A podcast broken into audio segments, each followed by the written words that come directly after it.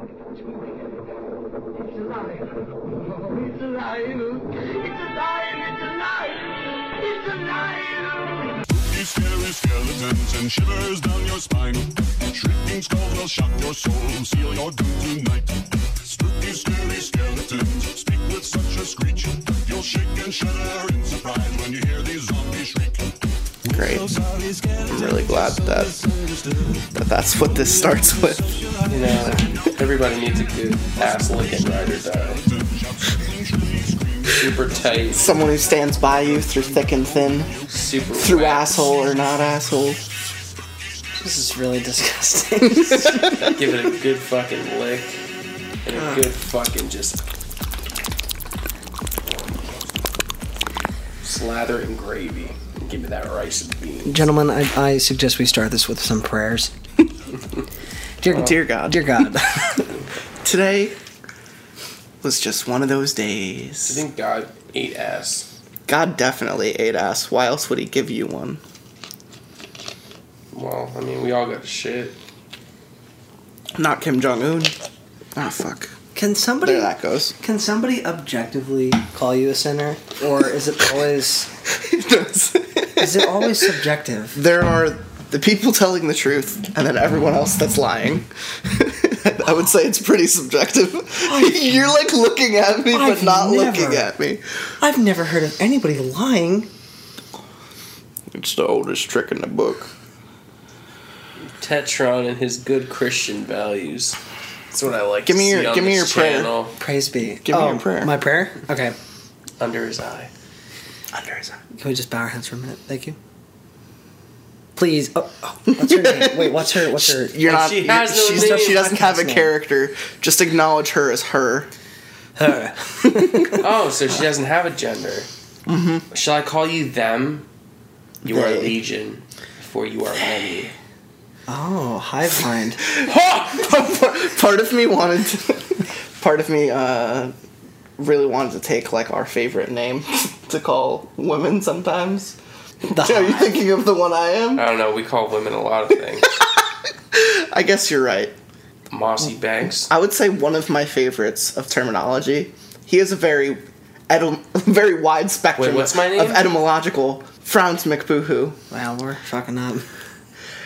Frowns has a very wide spectrum of etymology, which is the uh, the creation of words and vocabulary. I would say my favorite term that he uses for women is uh, thotimus prime. You know, I can't take 100% credit for that, but I'm going to. So, Fuck you, fatty you are Thotimus Prime,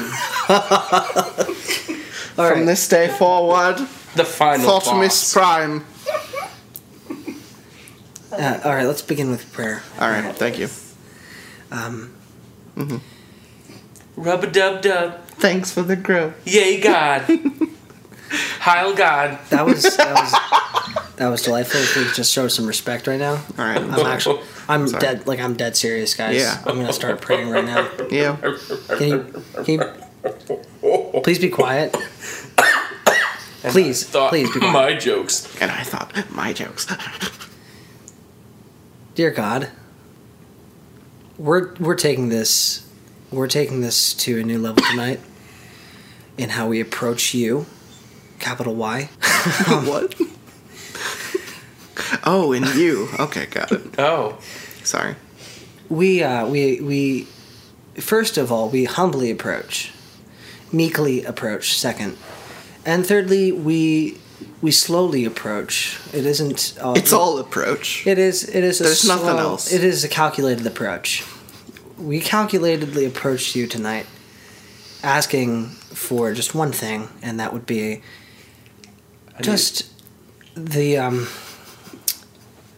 Quite frankly, for death. For that endless night, For I will. I will not go quietly. oh shit! This weed, man. God, you act. You act quickly. Well, Please. well, I mean, I want something else. yeah.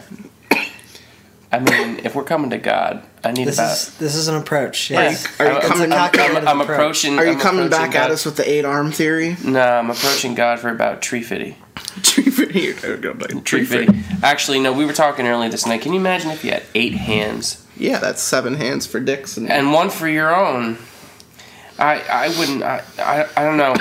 This is where it really breaks down. Would you be more of the You're giver? like Shiva, the god of dick sucks. Would you be? Well, no, not dick sucks. Dick tugs. Meat tugs.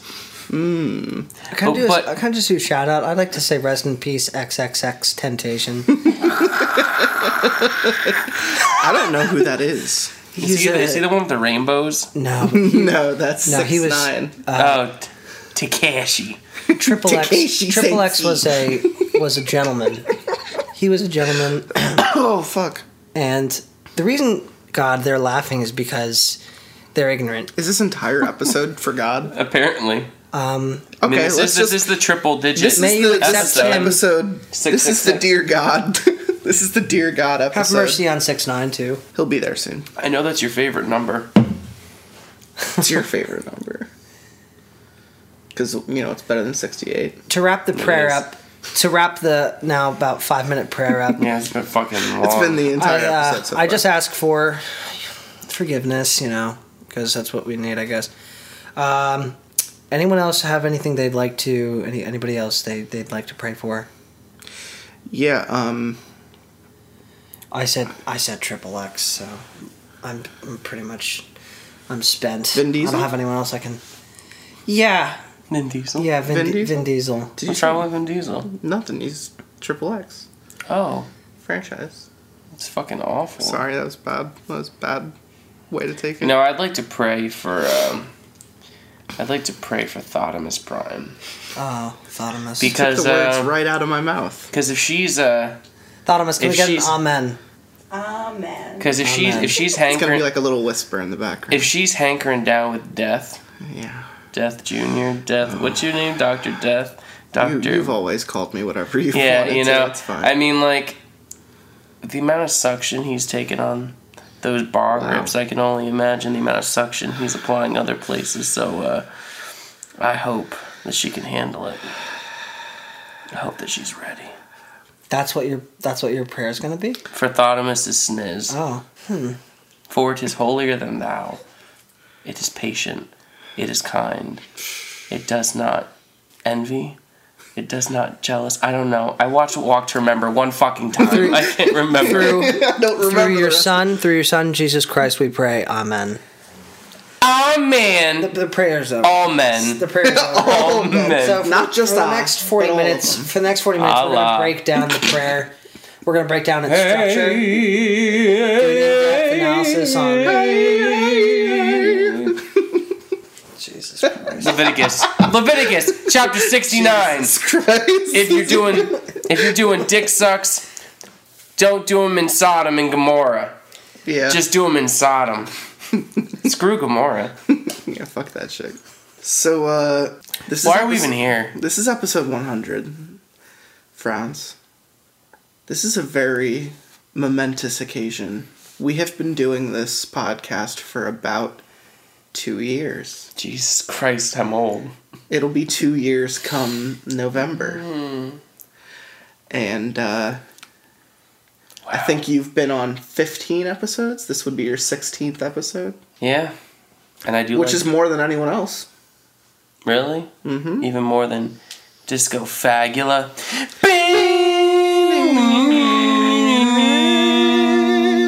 Hi. Um. yes. No. He he hasn't been on as many, and neither has my boy. The best boy, Django and Chain. Django Phillips. Janky. Jankies. We got second best boy here though. If I if I were to say the people who approach the show as seriously as possible, the order would go Django, Tenron Otrin. Yeah, Yeah. that's why I began. I began with prayer. Yeah, no, that's what I mean. You're always um making me feel bad about myself. hundred is a holy number. I- Is it? It's got two holes in it. You know how many commandments there were? And one stick. 69. The square root of 100. What's the square root of 100? That's one hole. I hate you so much. And you know And what? stick. You got a one for the dick and a zero for the hole. Yeah, which is why 100 is funnier because it's two holes sharing one stick. So instead of a double dong dildo, You it's, guys are um, my holes. Frowns square my hole. Uh, to the You power guys- two. You guys are my holes, and I got the stick. Welcome to episode 100. ass to ass. That's our assholes touching. Um, Those some hard assholes. Pay attention to oh, the I'm sorry. in this episode. The last 10 years of being gay has probably made you sound like. Actually, I have a very tight asshole. I will have you know. I didn't want to. All of those hardcore Kegel exercises. I didn't ask. All of those hard nights of thrusting squats. Damn it. My ass. How do you feel I could this, fucking. Tenron? I could give you a diamond if you shoved coal up there. You- to be honest with you, I'm just I'm afraid of getting interrupted if I'm gonna, if I'm gonna talk. Yeah. Yeah. Fuck you You're and your Bible prayers. You're right. But if we look at it objectively, we're all made up of the same stuff. So Yeah. it shouldn't be disgusting what we do in our own privacy because it's it's what it is just what makes us us. If if Frowns wants to talk about the types of things he does with the types of stuff that he has, Dicks. then let him let him talk about it. It doesn't make me uncomfortable. Water. It takes a lot to make me uncomfortable. Two liters. Sulfur. 654 meters. and a hundred other traits and things that make up a human body. This was the stuff we were gonna use to bring mom back. And you know what I got? I got. I don't have a body. I ain't got no penis. My body's in another fucking realm, anorexic and breaking. Are you guys doing a brotherhood thing right now? Yeah. I don't like it. Let's bring mom back. Yeah, I want to fuck her. I mean, wow. yeah, I want to. fuck her. I want to fuck her. Yeah. no, that's pretty accurate. Huh.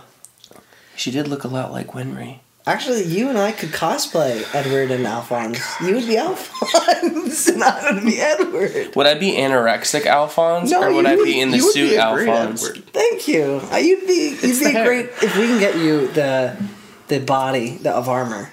You could wear it, and you you would, You would be also make. Alphonse. And death could be. I don't even want to think about it. I would just be Naruto running in out of nowhere telling you to believe it. Believe it!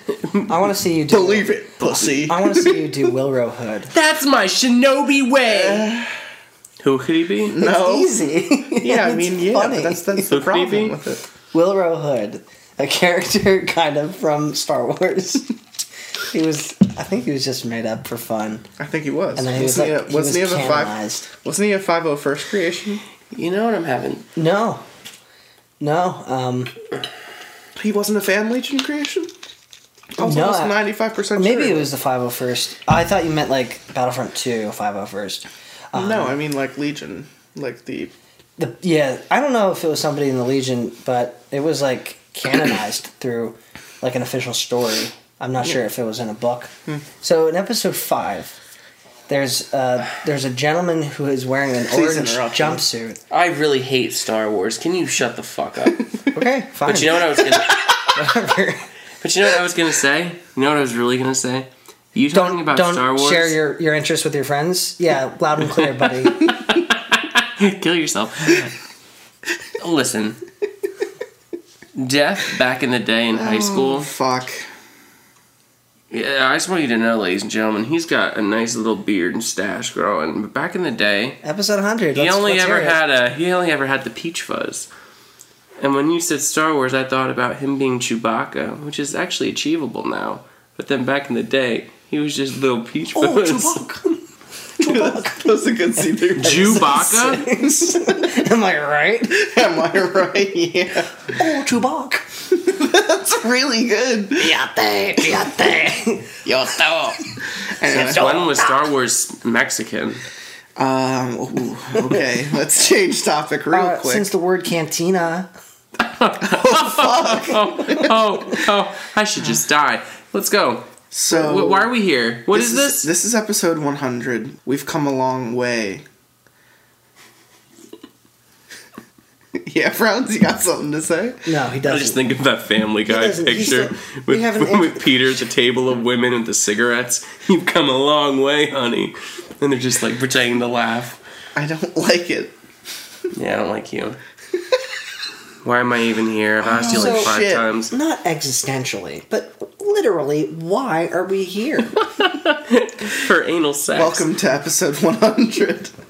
This is pretty much going to be the entire fucking thing. no, We're going to try and read a have a story, story. and then this is going to fucking happen every No. time we do something. We haven't had an episode like this in a long time where it's just kind of like goofballs trying to read something stupid. Well, let's break it down. Let's let's have a plan. Some of your best episodes, Frowns, have been based off of reading just stupid ass fucking stories. What did you want to break down? Oh, my plan. So I have a plan. I This is a ma- this is suggest. a master plan. I suggest It's a ma- Captain. It's ass plan. Captain as the narrator, Ass blast. as narration, s- eh, stage directions, if you will, Sure. and Frowns and I will alternate characters. And if there are, mul- good with I don't that. know the story. Well, I think I do. There's um there's one I could see you doing very well. Here's how I want to do it. Okay. It's, it's, it's not our show, man. We're just along Pretty for the much I ride. want to do exactly what you said, but not. but I want you to play one specific part above all else. It's cast. Yeah. I work. You've for kind of got the face for it, I'm not going to lie. I don't accept A little anything bit. without a name roll. If you try to put me in ensemble, I'm gonna fucking leave. When's the shoot date, bud? I'll see if I'm free. I fucking hate you. Oh my god! This god! is what we're doing today. Nice. Oh yes, yeah, yeah. I haven't read this in a long time. Long time. Wait, so everything you were just saying wasn't What do you mean? Were you thinking about this when you were saying Uh, all the I- stuff just now?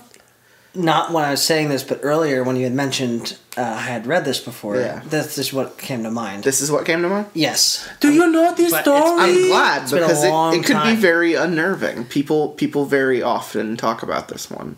R. God damn it. R is a bedroom. So this oh fuck. We're reading Ben Drowned. And uh I don't know if we actually we have a follower. We have like a fan. I've tried. Uh, he, he's, he's never he's never said anything on en- on any of the episodes like never commented or anything but his username is ben drowned so i have a feeling he's going to enjoy this story and that's not a joke i could i, could- I could, I could actually show you We actually have a follower. you know that the dude from How many followers do we have? i think 50 something on here Jesus Christ. 60 something on itunes another 30 on google play and like 15 to 30 on mixcloud You hear that, Thotimus Prime? We're gonna be famous! Your thought's gonna be all over the place! your episode that came out like five days ago has five views.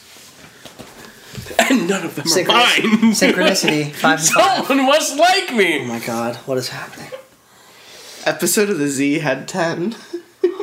Dude, Tenron, your last couple episodes haven't been too great. I don't know if you remember.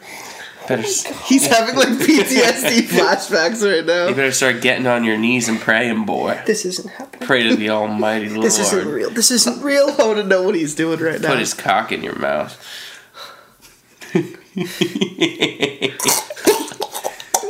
It's a pretty good sound.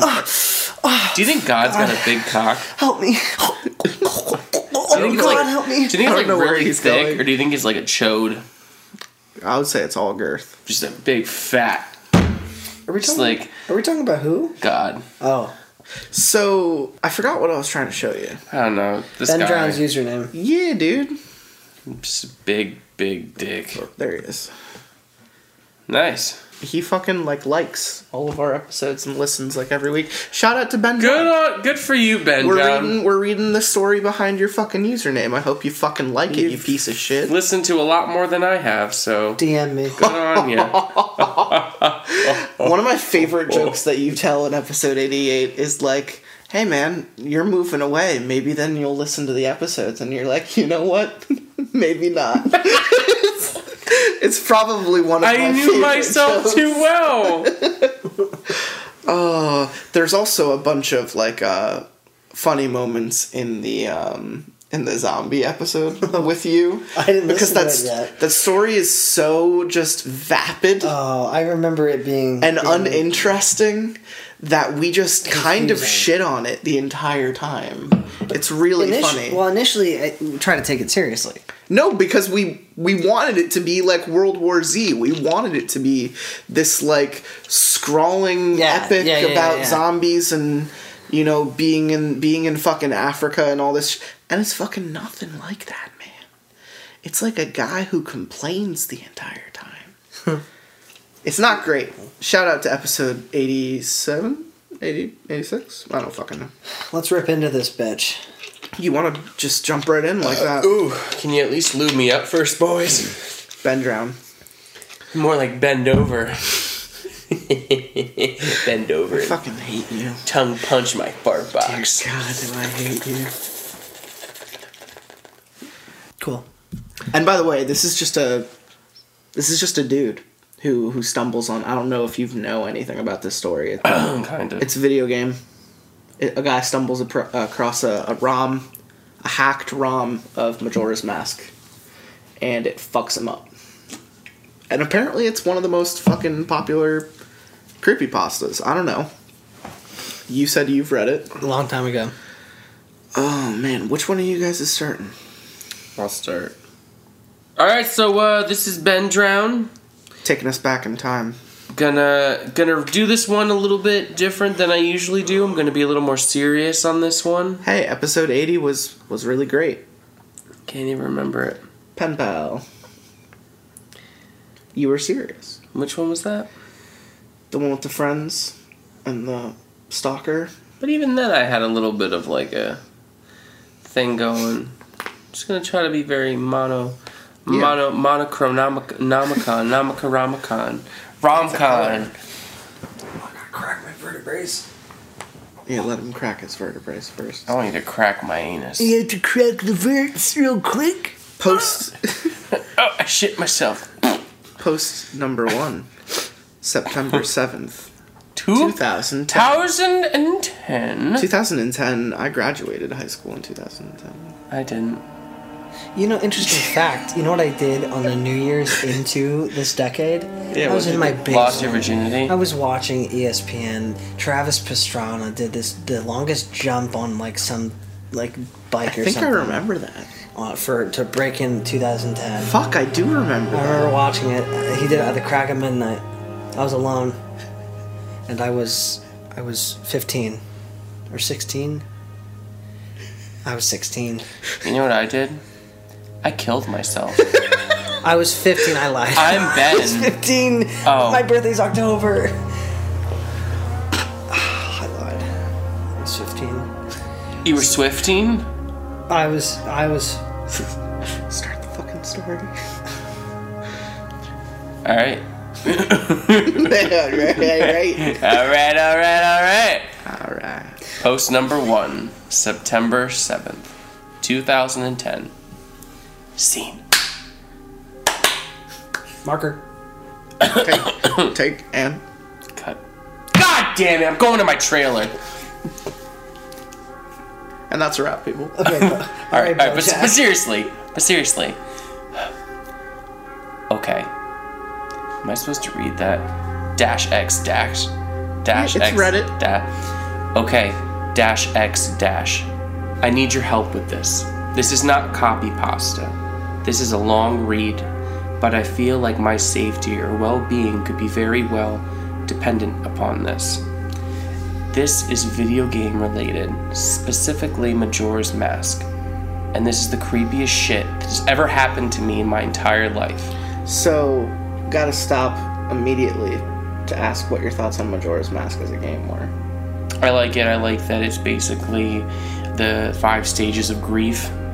Kind of, yeah. It's it's a very very deep game. You can read into it a lot and look into things, and I, So I, you think it I has think a surreal kind of quality? yeah, I already. think Ocarina of Time is a funner playthrough Of course.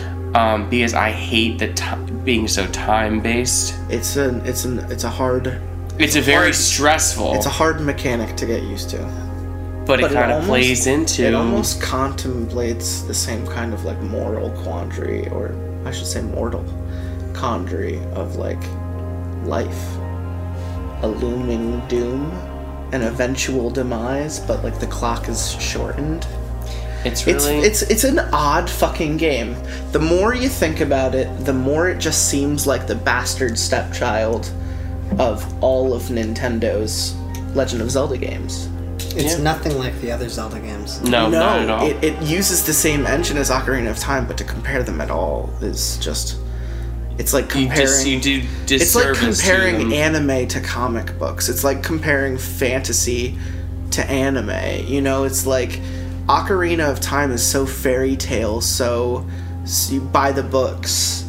Majora's Mask is a fucking mess. It's like fucking Donnie Darko. It's like a goddamn time traveler, dude. Keep trying to avoid your death. It's a nuts fucking game. It's Final Destination. It is like Final Destination, but it's You know also what? like You know life. what? You know what your final destination is? On your dick. death. My Oh, asshole. Shit, man. On your And we're back. asshole.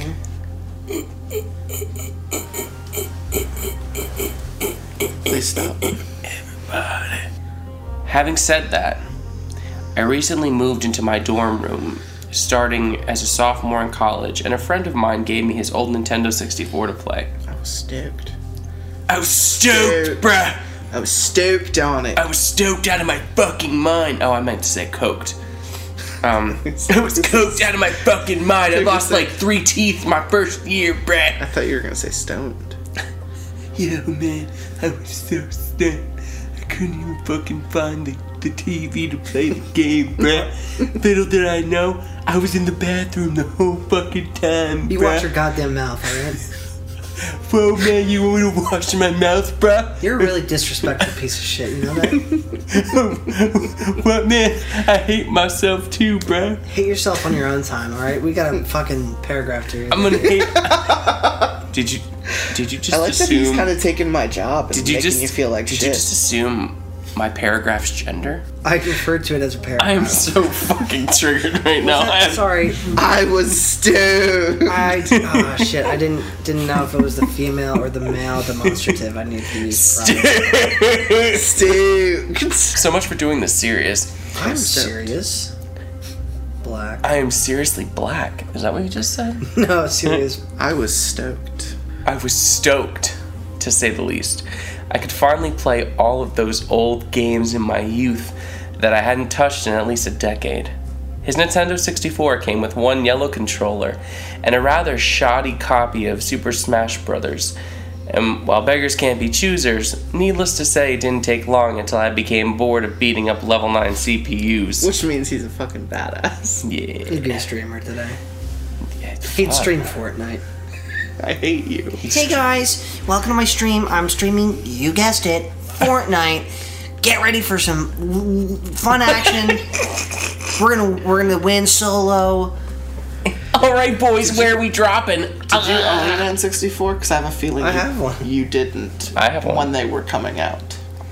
Oh yeah. You did. My parents played Ocarina and I watched them as a two year old. Oh, wow. Yeah. That's weird. My My, mom. my parents were early twenties. So they my mom and dad You owned an N64. This is personal information, but they were they were early twenties when I was like a toddler. Yeah. My mom was a 40 year old playing Super Metroid for me while I was a kid because I couldn't play it. Captain, what did your mother do? Soul travel. She beat me. In Rome. She beat me. She crushed you, She crushed me. crushed your spirits. She gave me a chug-a-lug.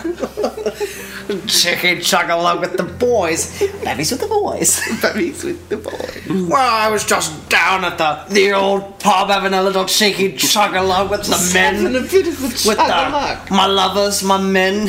I'd love to see your your mom do that. That, That was weekend, I reference. decided. That was a reference to Aunty Donna. Not this is this is all Sorry. shout out shout out to He's talking. He th- We had a plug-in. He right there. thinks he's people. he thinks he's people. Cute. Did you just assume You're people. My people. the identity of this being? Third person. That's what I just did. I thought you were Tedtron Otrin. Identify yourself. I am human. Please. What are you?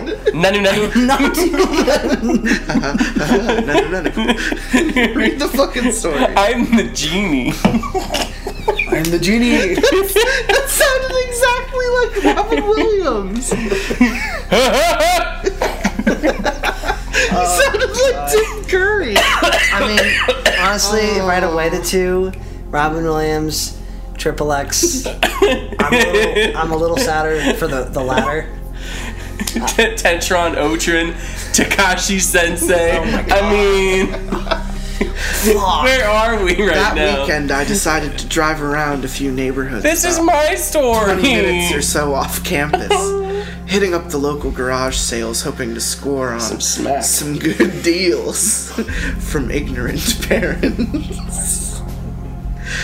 I ended up picking up a copy of Pokemon Stadium, GoldenEye, fuck yeah, F Zero, and two other controllers for $2. Satisfied, I began to drive out of the neighborhood when one lost one lost one last house caught my attention. I still have no idea why it did. There were no cars there, and only one table was set up with random junk on it.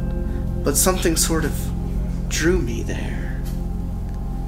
I usually trust my gut on these things, so I got out of the car and I was greeted by an old man. His outward appearance was, for lack of a better word, displeasing. It was odd.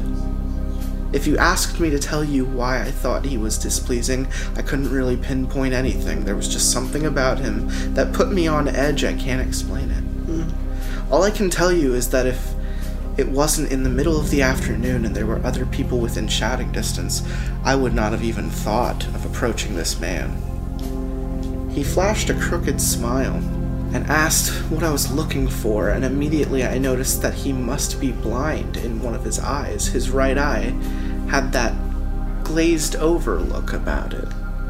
I forced myself to look to his left eye instead, trying not to offend, and asked him if he had any old video games. You said video games? Video games. Huh.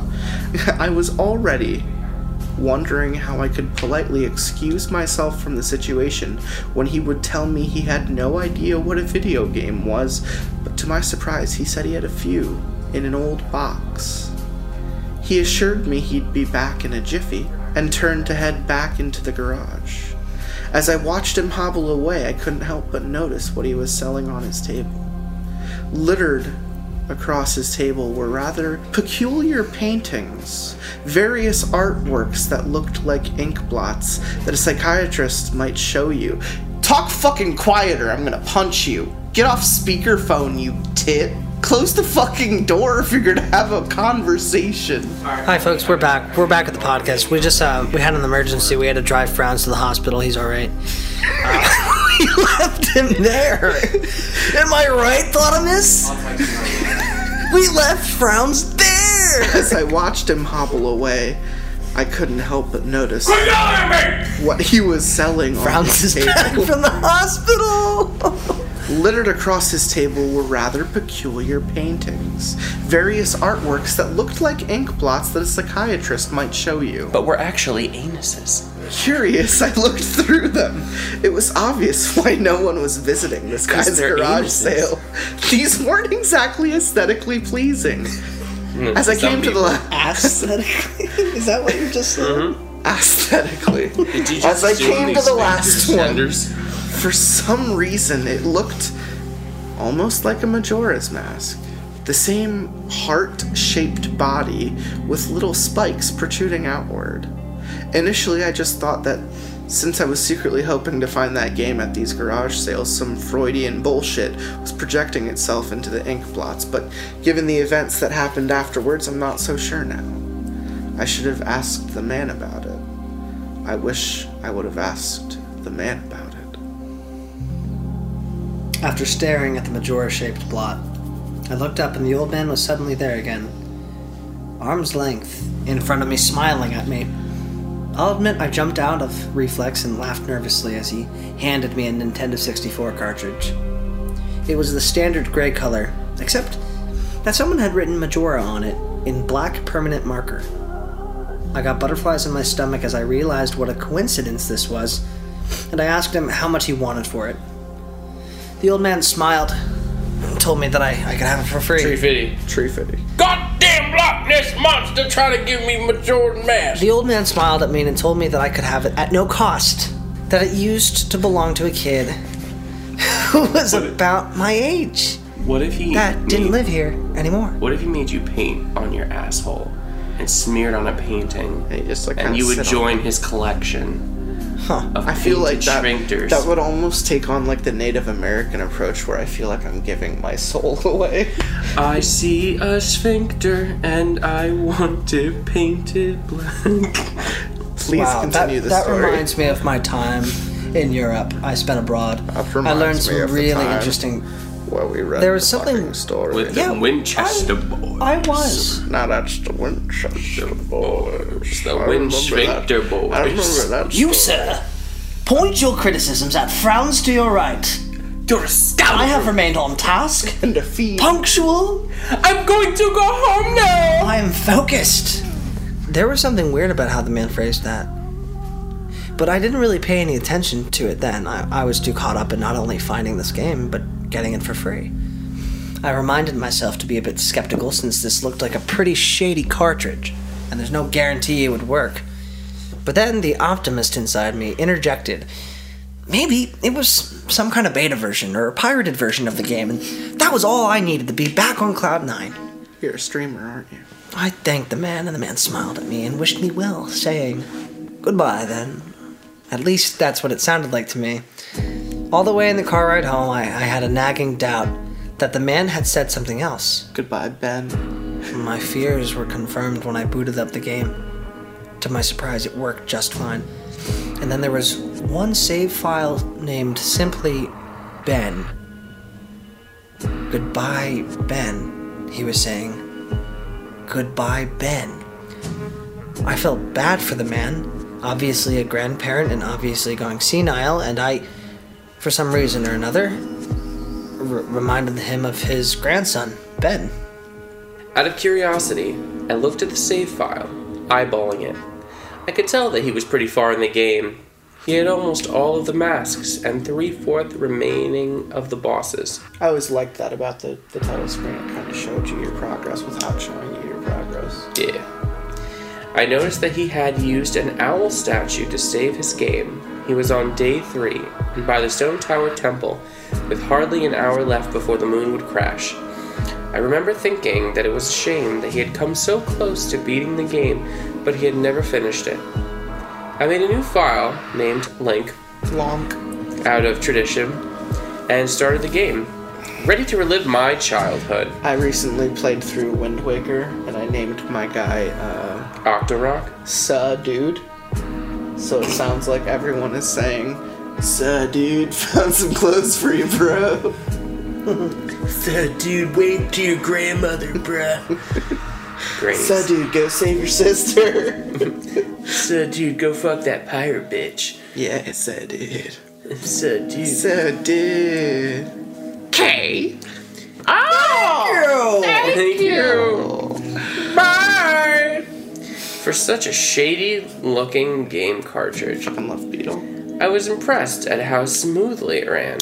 Literally, just like a retail copy of the game, save for a few minor hiccups here and there, like textures being where they shouldn't be, random flashes of cutscenes at odd intervals, but nothing too bad. However, the only thing that I was a little unnerved about was that the times that NPCs would call me Link, and at other times they would call me Ben. I figured it was just a bug, a fluke in the programming, causing our files to get mixed up or something. It did kind of creep me out though after a while, and it was around after I had beaten the Woodfall Temple that I regrettably went to the save files and deleted Ben. and don't like that. I had intended to preserve the file just out of respect for the game's original owner. It's not like I needed two files anyway, hoping that it would solve the problem. It did. And it didn't. Now NPCs wouldn't call me anything. Where my name should be in the dialogue, there was just a blank space. My save file name was still called Link though. Frustrated and with homework to do, I put the game down for a day. I started playing the game again last night, getting the lens of truth and working my way towards completing the Snowhead Temple. Now, some of you more hardcore Majora's Mask players know about the fourth day glitch. For those of you who don't, you can Google it. But the gist of it is that right as the clock is about to hit zero, zero, zero on the final day, you talk to the astronomer and look through the telescope. If you have time it right till the countdown disappears and you have essentially have another day to finish whatever you were doing. Deciding to do the glitch and to try and finish the Snowhead Temple. I happened to get it right on my first try and the time counter at the bottom disappeared. However, when I pressed B to exit the telescope, instead of being greeted by an astronomer, I found myself in the Majora's boss fight room at the end of the game, the trippy boxed in arena, staring at a skull kid hovering above me. There was no sound, just him floating in the air above me. And the background music, which was regular for the area but still creepy. Immediately, my palms began to sweat. This was definitely not normal. Skull Kid never appeared here. I tried moving around the area, and no matter where I went, Skull Kid would always be facing me, looking at me, not saying anything. Nothing would happen though. And this kept up for about 60 seconds. I thought the game had bugged or something, but I was beginning to doubt that very much. I was about to reach for the reset button when text appeared on my screen. You're not sure why, but you apparently had a reservation. I instantly recognized that text. You get that message when you get the room key from Anju the Stone Pot Inn. But why was it playing here? I refused to entertain the notion that it was almost as if the game was trying to communicate with me.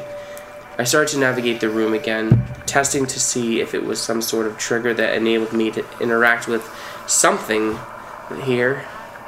Then I realized how stupid I was. To even think that someone could reprogram the game like this was absurd. Sure enough, 15 seconds later, another message appeared on the screen. And again, like the first one, it was already a pre existing phrase Go to the lair of the temple's boss. Yes, no. I paused for a second, contemplating what I should press and how the game would react when I realized that I couldn't select no. Taking a deep breath, I pressed yes, and the screen faded to white with the words Dawn of a New Day with the subtext illegible beneath it. Where I was ported to filled me with the most intense sense of dread and impending fear I had ever experienced. The only way I can describe the way I felt here is having this feeling of inexplicable depression on a profound scale. so it's just another morning. I'm not normal. man. I'm not normally.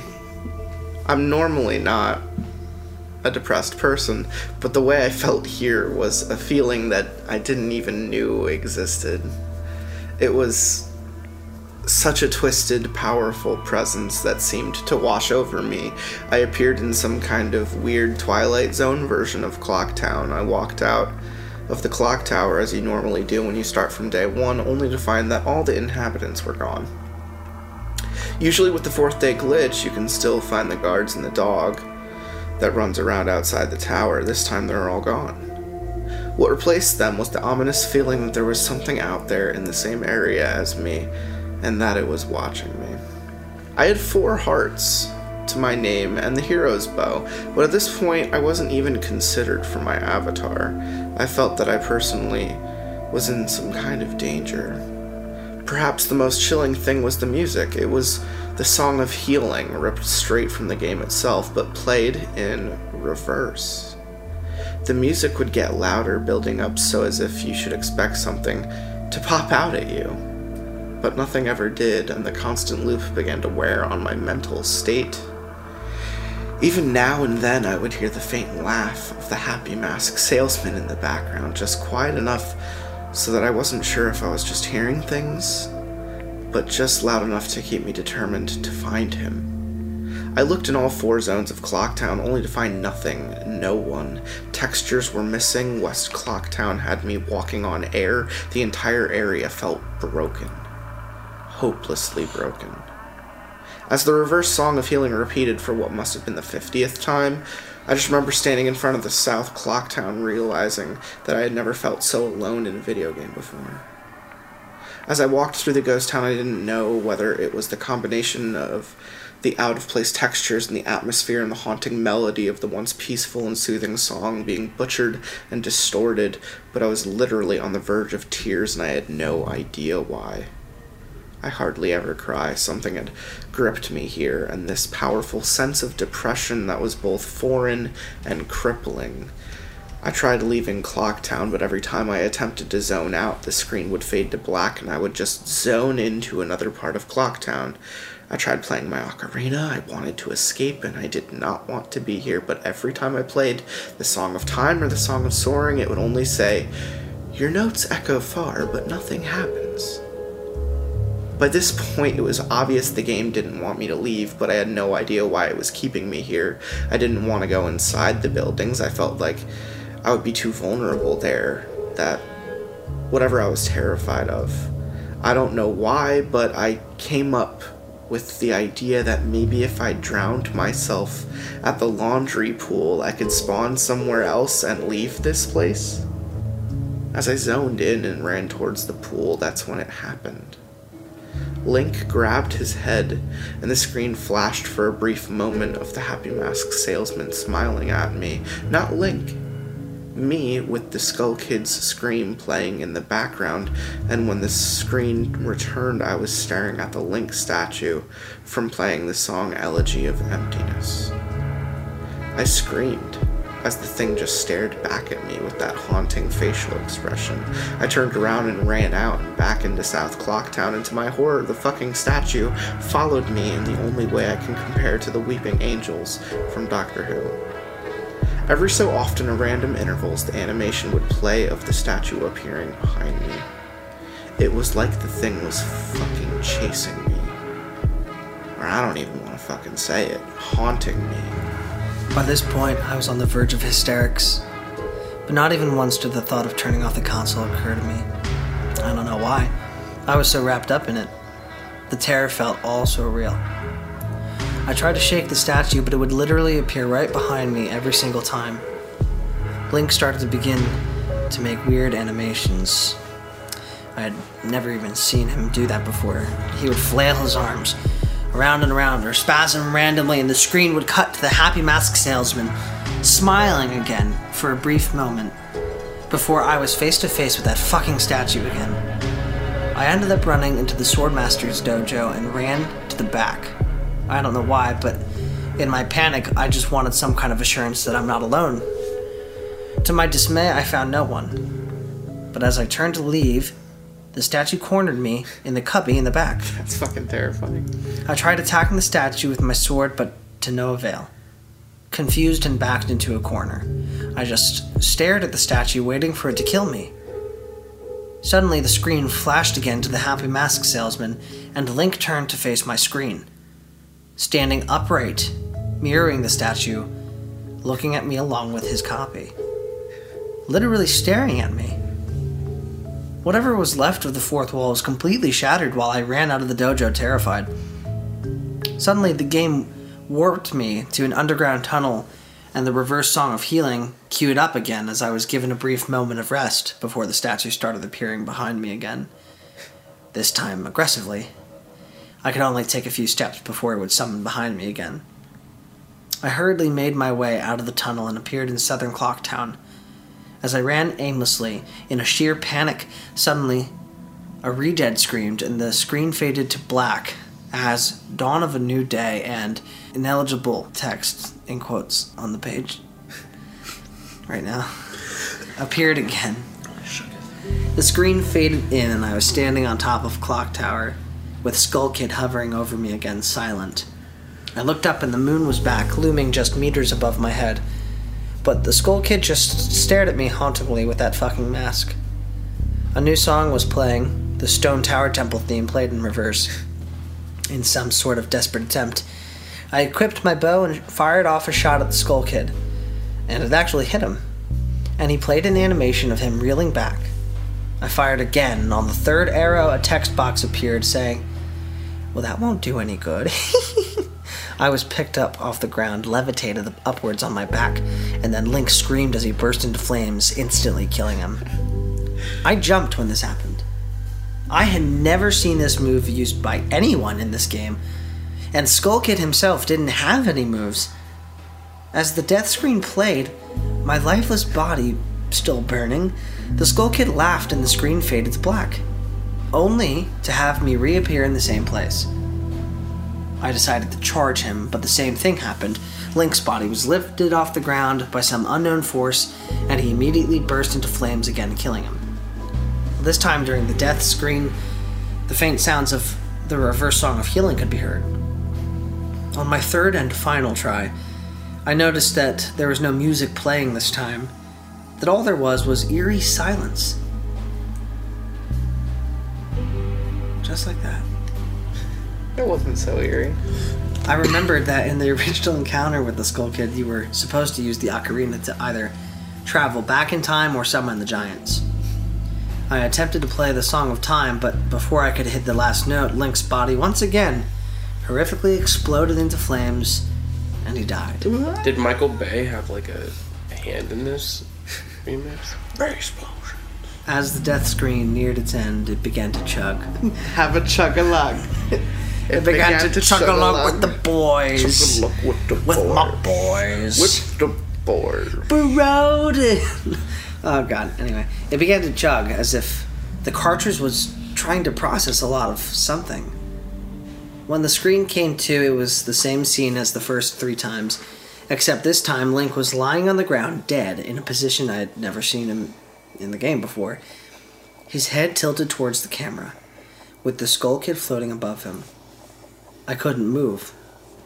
I couldn't press any buttons. All I could do is just stare at Link's dead body.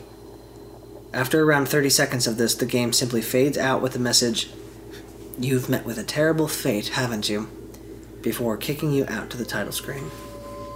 Upon getting back to the title screen and starting again, I noticed my save file was no longer there. Instead of Link, it was replaced with Your Turn. Your Turn had three hearts, zero masks, and no items. I selected Your Turn, and immediately when I did, I was returned to the clock tower rooftop scene of my Link dead and the Skull Kid hovering over, with the Skull Kid's laughing loop again and again. I quickly hit the reset button, and when the game booted up again, there was one more save file added below. Your turn, entitled Ben's save file, was right back where it was before I deleted it.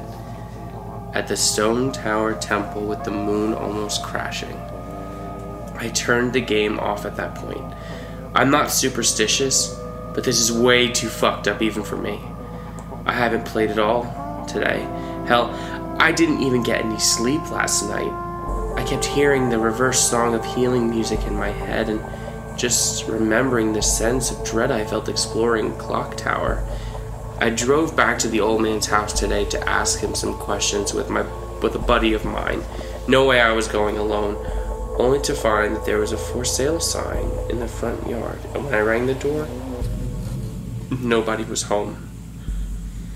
So now I'm back here writing down the rest of my thoughts and recording what happened.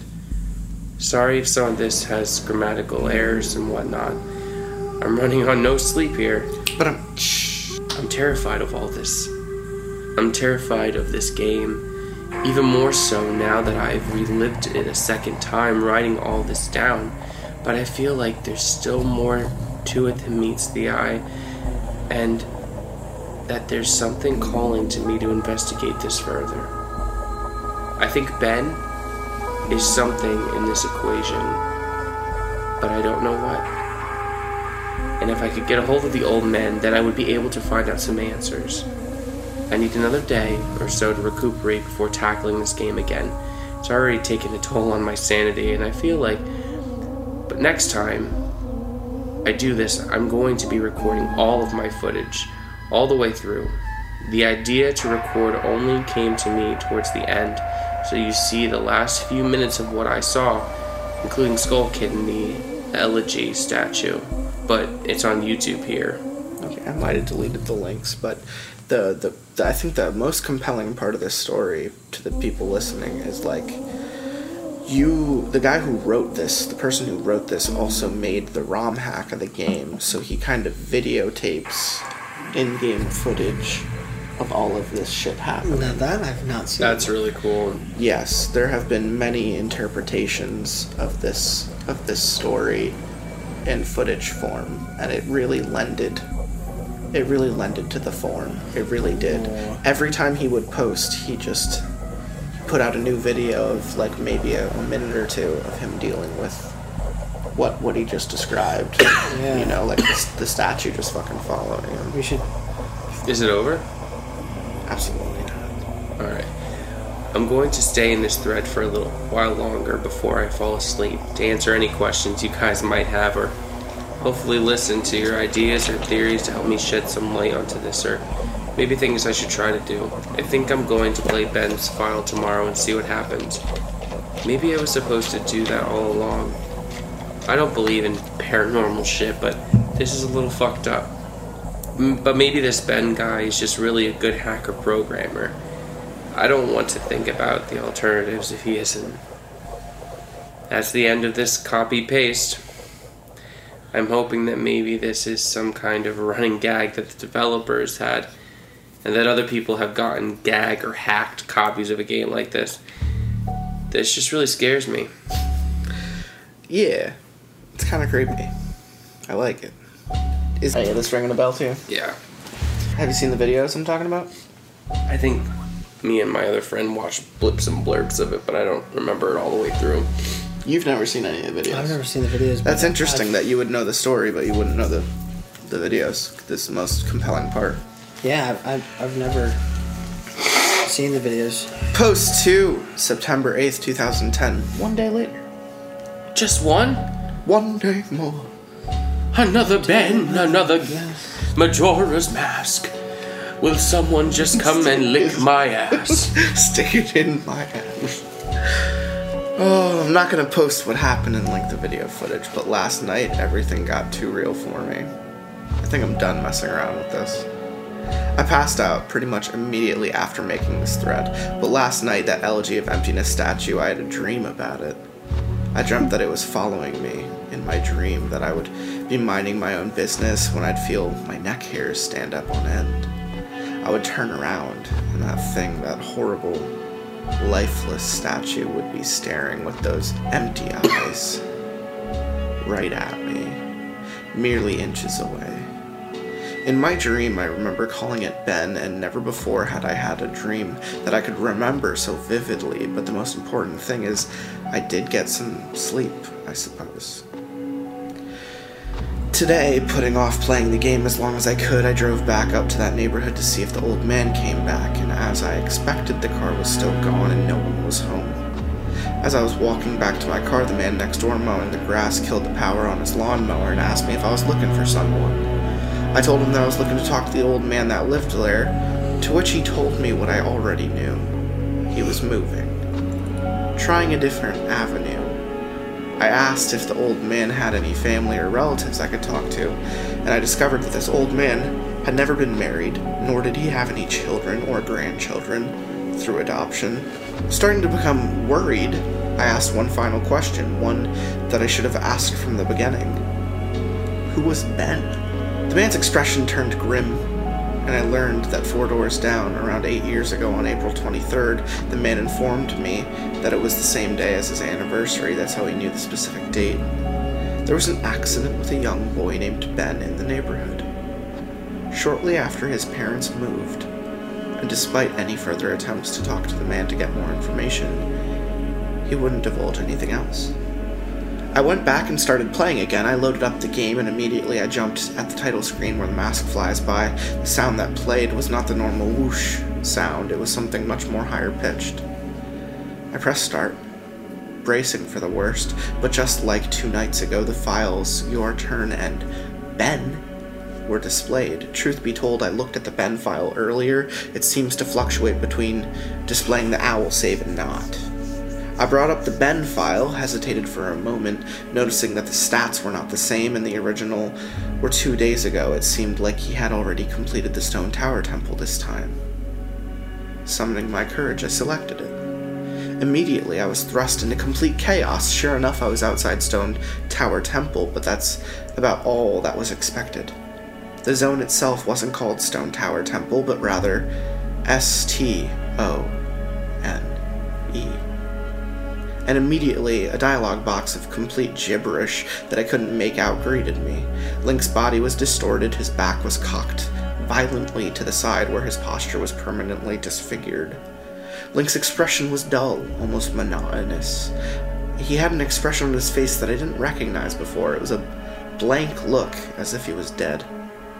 As Link stood there, his body spasmed irregularly back and forth, I examined what had become of my avatar and noticed I had a C button item that I had never seen before, some kind of note.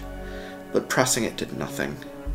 Sounds played back and forth that I didn't recognize from the game, almost demonic in nature, and there was some kind of high pitched yip, or some kind of laugh, or something playing in the background. I had all of the two minutes to take in the environment before another one of those fucking Elegy of Emptiness statues was summoned, and immediately after I was cut into the Dawn of a New Day screen, except this time it was without the ineligible.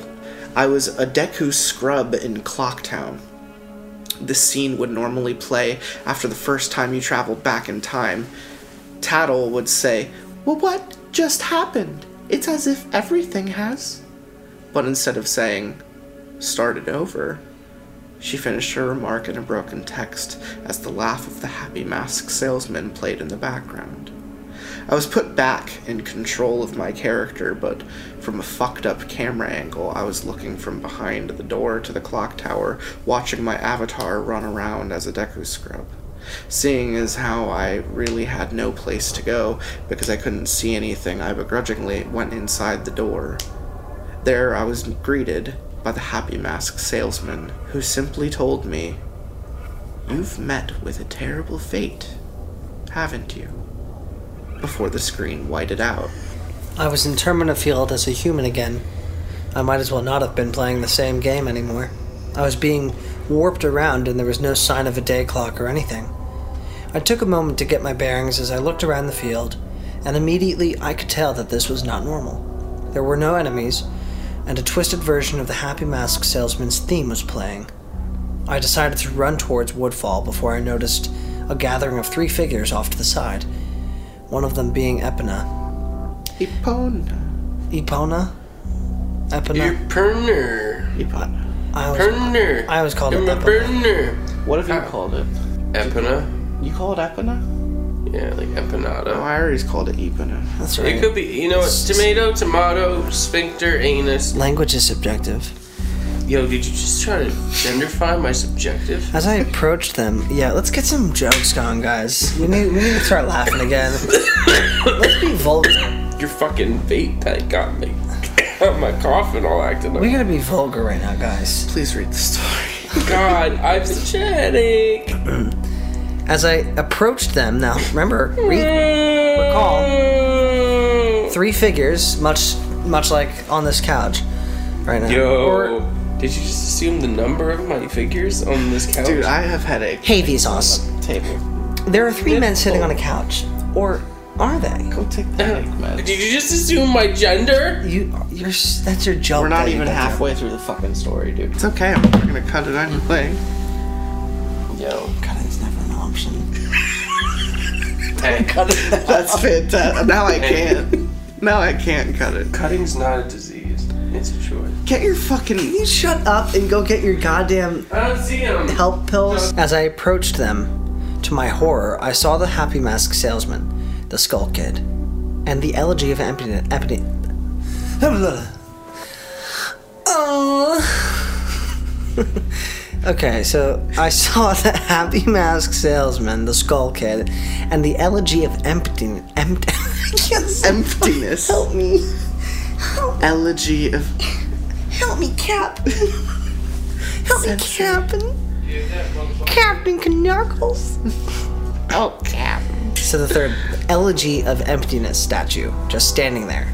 I figured maybe they were bugged out, but by now I told myself that I should know better. Nevertheless, I approached them carefully and found that the Skull Kid was playing some kind of idle animation on loop. Same with Iapuna. And the elegy of emptiness statue was doing what it had been doing all along, just standing there eerily. It was the happy mask salesman that scared me more profoundly than the other two. Well, what I was gonna say was, when you really think about it, he's probably the scariest part of Majora's Mask. The happy mask salesman. The salesman? happy Oh mask yeah, salesman. fucking creepy as shit. He's great. He's frightening. Yeah. He too was idle, wearing that shit eating grin.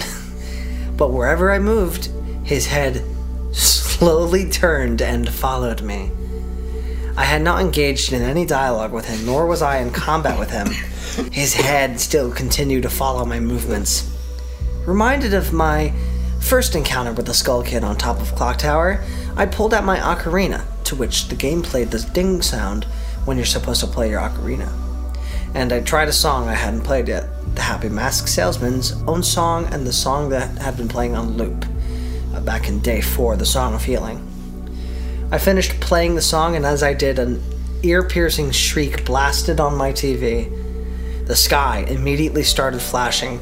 The Happy Mask Salesman's twisted theme song sped up, intensifying the fear inside of me. And Link exploded into flames and died. The three figures stayed lit up during my death screen as they watched my lifeless body burn. I can't describe to you how sudden and terrifying the transition from eerie to terror it is. You're going to have to watch the video if you want to see it firsthand. That same fear that caused me to lose sleep two days ago started to grip me again as I was met with the text You've met with a horrible fate, haven't you? For the third time. There has to be some kind of meaning behind that. okay, Not picking up on the obvious. well, there's no meaning to anything, so. Joke's on you, kid. LOL. LOL, fuck me, I hate my life. JK, JK, JK. lol. We all die. I had little time to ponder, as I was immediately given another small cutscene of transforming into a Zora, and now I found myself in Great Temple Bay. Hesitant but curious to see what the game had in store for me, I slowly made my way towards the beach, where I found Epona. I wondered why the game had decided to put her here. Was the game implying she was trying to get a drink? Unable to take the mask off, I decided that riding the steed wasn't the reason she was placed there. Suddenly, I realized that Epona kept neighing as she went, and the way she was angled made it look like she was trying to signal a point to me off the distance. It was a hunch, but I dove into Great Bay and started swimming. Sure enough, I almost missed it. I found something at the bottom of the ocean. One last Elegy of Emptiness statue. I went down to examine it, and suddenly my Zora started doing a, a choking animation that I had never seen a Zora do before, which didn't even make sense because Zoras can breathe underwater. Duh. Ah, goodness. Regardless, my character choked to death and died. And again, the statue was the only thing that was highlighted in my death. I didn't respawn this time. I, I was booted back to the main menu as if I restarted the console. The press start screen was before me. I knew the only reason why it would take me here is because the save files had changed again. Taking a deep breath, I pressed start, and I was right. The new save files told me about Ben. Now it made sense why the statue appeared when I tried to go to the laundry pool. The game must have anticipated how I would have tried to escape the day 4 clock town. The two save files told me his fate. As I suspected, Ben was dead. He had drowned. The game obviously isn't through with me. It taunts me with the new save files. It wants me to keep playing. It wants me to go further, but I'm done with this shit. I'm not touching it anymore. Any more of these files. This is already way too horrifying for me, and I don't even believe in the paranormal. But I'm running out of explanations. Why would someone send me this message? I don't understand it. I just get too depressed thinking about this. The footage is up here for those who want to see it and try to analyze it. Maybe there's something, some kind of coded message in the gibberish, or something symbolic in what I went through. I'm too emotionally and mentally drained to fuck with it anymore. Post 3 September 10th, 2010. I know it is early in the morning. I've stayed up all night. I can't sleep. I don't care if people see this. It's that's not the point. I just want the word to get spread so I don't suffer for nothing. I've lost the will to type about this. The less I dwell on this, the better. I think the video just speaks for itself. I did what you guys told me to do. I played the Elegy of Emptiness song at the first prompt by the game I was given. But I think that's what the game, or Ben, Jesus Christ, I can't believe I'm even humoring the absurd idea that he exists in the game, wanted me to do. He's following me now. Not just in the game, he's in my dreams. I see him all the time, behind my back, just watching me. I haven't gone to any of my classes. Stayed in my dorm room the windows closed and the blinds shut. That way I know he can't watch me. But he still gets me when I play. When I play, he can still see me.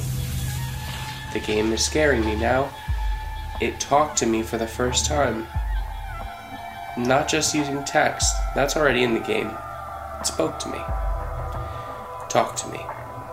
It referenced Ben. Talked to me. I don't know what it means. I don't know what it wants. I never wanted this, and I just want my old life back. Stuff like this doesn't happen to people like me. I'm just a kid. Not even old enough to drink yet. It's not fair. I, I want to go home. I want to see my parents again. I'm so far away from home here at this school. I just want to hug my mom again. I just want to forget that the statue's horrible blank face. My original game file is back. Just the way I left it before it was gone. I don't want to play anymore. I feel like something bad will happen if I don't, but that's impossible. It's a video game. Haunted or not, it can't hurt me, right? Like seriously though, I it can't, right? That's what I keep telling myself, but every time I think about it, I'm not so sure. Post 4, September 12th, 2010. Let me just clear things up. I know you guys are worried about Jadsable. Jad usable. Jacksepticeye. Top of the morning, ladies. I'm top of the morning. I'm You Ju- guys make such great pirates. Arg, matey. Mate with Butt me. pirate. Let me swab your poop deck with my tongue. Jad usable. It's okay. He finished moving out today, and he said he's going back home. He's just taking this semester off. I'm not really sure what happened. I have a vague idea, but you guys probably know more than I do. I'm Jad Soudables. Jad usables. Can you say it correctly, Franz? No, my Jad Jad. usables. Jad usable. Jaduzable. Lunchables. I'm Lunchable's roommate. And obviously, I knew something was wrong with him for a few days now. he stayed in his room all the time. Fell out of contact with literally all of his friends. And I'm pretty sure he hadn't been eating hardly anything after the second day. I couldn't stay in there anymore, so I've been crashing at a buddy's place, only coming into my room to get stuff that I needed. I tried talking to him several times, but he would cut me off or keep the conversation brief when I asked him about his strange behavior. It was like he was convinced something was hunting him. Yesterday, I came to grab my philosophy book, and I, he approached me looking awful, like horrible bags under his eyes. He handed me a flash drive and gave me specific instructions. He told me that he needs me to do one last favor for him. He finally explained to me what had been going on, gave me the account info to his YouTube account, and told me that he's getting away from here. That it lured him to play it again instead of trying to change things, and that he shouldn't have done that. And to upload the footage and inform people of what happened. I told him that he could do it himself, and he got this wild look in his eye and told me that he is never looking at that game ever again. And that's the last thing he said to me. He never even said bye when his parents came to pick him up. I never got to meet his parents. I honestly can't tell you what happened when he spoke. It was kind of hard to understand him, and his fucked up appearance really distracted me. Yeah, Pause real quick. Is this another like person? This is his roommate. The College. roommate. The roommate's taken over. The college roommate has taken over Oh, the story I missed that. Okay. for the fourth post. Yeah. Whoa. On the flash drive, there was footage of the game. Last night, a text document with his name and password for YouTube, and a third document called the truth.text, containing what he told me were his notes that he'd taken. He told me that this meant everything to him, that I follow his instructions exactly. Normally, I wouldn't be so to the letter for a request over a fucking video game. But the way he spoke and the way he looked made me know that this was really serious, and I'm gonna honor that. I've had this video since yesterday, but had to have someone help me use Pinnacle. It's not really my forte. That after watching it, I had to go back through and look over his other videos on his YouTube account to realize what was going on, and even and I'm really, really confused. The video I'm releasing tonight, the truth.text, will be released on September 15th, just like you requested. I haven't dared peek at it yet, so the first time I'll see it will be the first time you see it out of respect to my friend. To answer your questions, no. I haven't tried calling him yet. I think I'll give him a call tomorrow and see if he's okay or not. He should have gotten back home by now. About the video. In this video, I cut straight to when he loaded the Ben file in the game. Looking back, I realized that Jadusable. left the save select screen in because it said different names sometimes. So my bad for that. But all it said this time was the, the same at the end of his last video Link and Ben. Nothing different. I wasn't there when he played it, but it looks to me like in the beginning when he first spawns, he's testing out his equipment or seeing what items he has or something because apparently they've changed randomly before. Then, after I just think the game got too personal for him. Post number five, September 15th. Oh, Skipping right over me. Oh, yeah. Oh, yeah. I forgot that you exist. oh, Lunchables. So do I. Brilliant.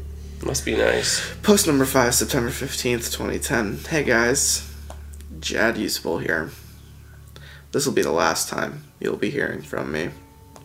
And this is my final gift to you. These are the notes that I have taken and the realizations I've made. Before I delve into this, I want to thank you for following me and thank you for listening. It feels like the weight of a powerful burden is about to be lifted. By the time you read this, I won't be around anymore, but after spending four days with this maddening game, I have begun to understand what's really at play here, and hopefully, after reading this, we can ensure that this never happens again. I'm really detecting a Howard the Alien vibe right now. There are things that I could not share with you while you were going on, due to the circumstances to which I'll explain. With Ben blocking any attempt I made to try and relay the truth to you, I tried ever so subtly to warn you guys in various ways. Amidst the chaos and my delirium, I devised to make a barely noticeable pattern in my videos. In all five videos I recorded over the four days, I have either had the Mask of Truth interacted with a Gossip Stone or the Lens of Truth equipped at some point. For you Zelda enthusiasts, these are all symbols of honesty and trustworthiness, and I would hope that one of you may have picked up on the reference. As I played the file, which I would name Ben, being mindful of how Ben was watching over my every move in the game, I made a point to avoid doing anything too obvious, but I sent out a hidden message to you guys. I never equipped the lens, nor the mask, nor visited a stone. And it worked. And the video was uploaded. I prayed that someone would notice the pattern didn't apply to Ben. The tags followed suit too. I hope you guys paid attention to those as well. They were my little messages to you, nothing big enough that would catch Ben's attention or make him suspect anything with Ben manipulating and changing my files. I honestly hope that what you guys saw was close to what actually happened, but there is no way for me to know. This may be a long read. I don't have time to proofread or make all of my research pretty, but here it all is. September 6, 2010, 11 p.m. Can't believe what happened. Not sure if this was some kind of elaborate hoax, despite what fear I can't help but be exceptionally curious about this. Who or what is the statue? A lot of questions here. I'm starting this document as a diary so I can keep track of everything. I'm typing up a summary of what happened so I could come back to it later. September 7th, 2010. 2:10 a.m. Summary was posted here. You can go back and look at my first post on day 4 WMV for that. 4:23 a.m. I can't sleep. I've been trying so hard, but the harder I try, I just get more restless. I just feel like the statue is appearing whenever I close my eyes. 8:20 a.m. Didn't sleep at all, just going to start my day. I don't think I have the energy to go to class today. I'm going to drive back down to talk to the old man, taking my buddy Tyler with me just in case. 1:18 p.m. Back home now. No sign of the old man. Really weird that he appears to be moving the next day, but maybe the for sale sign was up there yesterday and I just didn't notice it. Tyler wants to know what's gotten me all worked up. I didn't tell him. Going to eat, feel like death. 3:46 p.m. Could have sworn driving back from Subway that I saw the elegy statue buried in some shrubbery, staring at me go by. now I definitely, definitely need sleep. 5 p.m. Don't think a lot of people would believe me if I told them about what's happening. Think I'm going to try posting this on the internet. Think I'll just use the summary. These notes are pretty sporadic. 6 p.m. Connected my capture card to my computer to upload the footage. Thought my computer froze for a second, made this strange popping sound when I hooked everything up, but now it seems to be working fine again. My computer can't die on me now. 7 p.m. Footage is finished uploading. The quality's a lot better than I thought it would be. Gee, yes, this is a really special cartridge. I've never had it come through this clear before. 8:45 p.m. Thought I saw an icon pop up on my desktop that looked like the statue's face for a split second. Gave me quite a scare. Getting really unnerved and delirious. I'm going to crash after this. 9 p.m. Began uploading my YouTube video on an alternate account. 9:03 p.m. I don't remember having uploaded a Vampire the Masquerade Bloodlines video last year. This is probably the account that I shared with a friend of mine last summer. I hope he doesn't mind me using it to upload this. 9:55 p.m. Posting my summary of day 4 with a link to the vid- YouTube video. Going to try to stay awake, but I am so tired right now. I want you guys to do the conversation, so I'm going to read this one. Yes, Daddy. September 8th, 2010, 10:48 a.m. I had a dream about the statue. I dreamed that it was following me in my dream and that I would be minding my own business when I'd feel my neck hairs stand up on end. I would turn around and that thing, that horrible lifeless statue would be staring with those empty eyes right at me, merely inches away. In my dream I remember calling it Ben. Power of suggestion most likely, Daddy always gets a taste. and never before had I had a dream that I could remember so vividly. I remember calling it Daddy's Cummies. 11:21 a.m. I don't really want to play that game again. I think I'm going to go back to see if the old man's there instead. 1:35 p.m. No old man, but I had an interesting conversation with his neighbor. I'll post the full thing with my summary of tonight's attempt at playing the game. Going to wait for a bit though and see if I can't dig up any information on this Ben guy. 2:45 p.m. I've been getting random inexplicable headaches due to the lack of sleep and keep hearing that song in my head, and also it's flu season, so I need to be careful not to get sick. My immune system is going to be shit right now because of all the all nighters. 3 p.m. blank. 3:02 p.m. My computer just on its own opened up a text document and wrote the words hi and www.cleverbot.com by itself. What the fuck? 3:46 p.m. I went to the website. It's one of those bot chatting programs. I think it's best if I just let the conversation speak for itself. Hello? Hello. Who is this and how are you able to control my computer? Who am I? Forgot. You're a bot. Do you really think that? Listen. I know whoever's fucking my computer can see my screen right now. Yes. Yeah, and I'll wager that you're one of those IT kids who thinks he's tough shit. You know what you're doing right now is illegal, right? Is it? No shit. Are you familiar with the HTE terms? Invasion of privacy?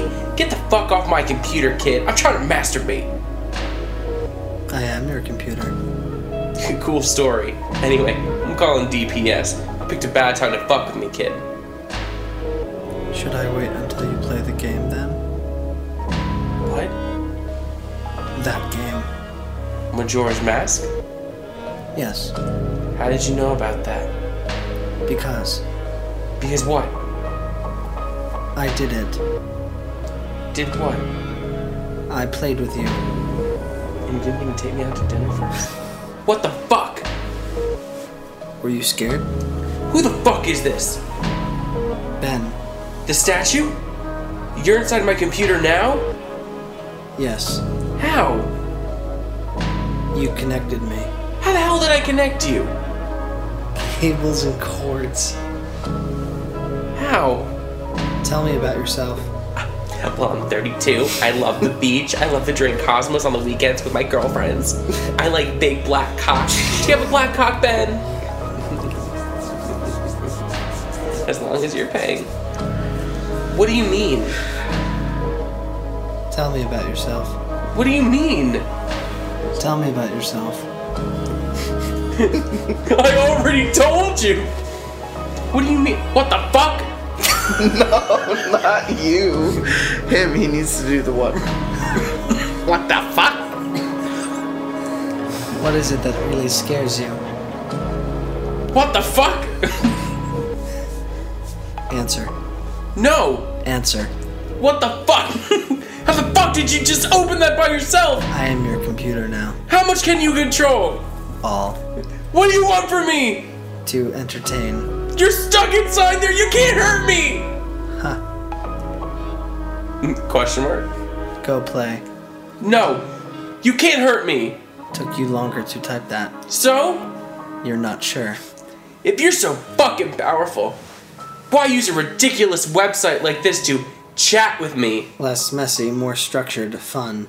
Fun? Yes, tradition. I like it. You think it's funny? Amusing. And my notes? You may write them down. Why are you letting me? It is amusing to see what you think of me. Window closes. What the fuck? Fucking like, end my 3:50 p.m. What have I And done? drive us home. Drive us off the side of the highway. I've invited it into my You'll computer. say as I'm driving What the fuck? What the fuck?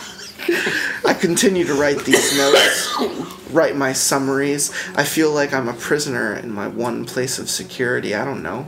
I don't know if I'm hallucinating or not. I feel like I'm fucking insane right now. I can feel it watching over me. Even as I type this, Ben is controlling everything in the game, toying with me, leading me like a sheep. But for what? What's the purpose? I know Ben drowned, but why these hauntings? What the fuck am I even doing? It can probably even see this right now. 4:35 p.m. summary of the Ben WMV playthrough.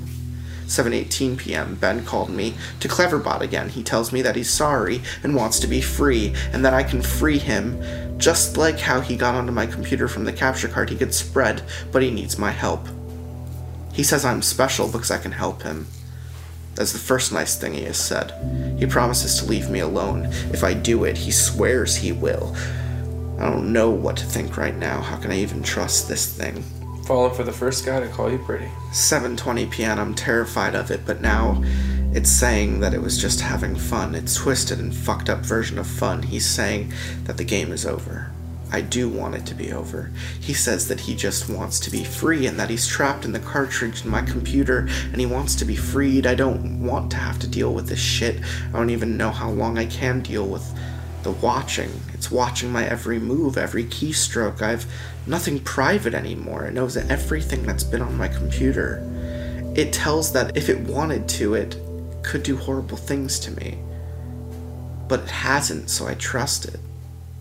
8:01 p.m. Something tells me that I'm being played again, just like in the game.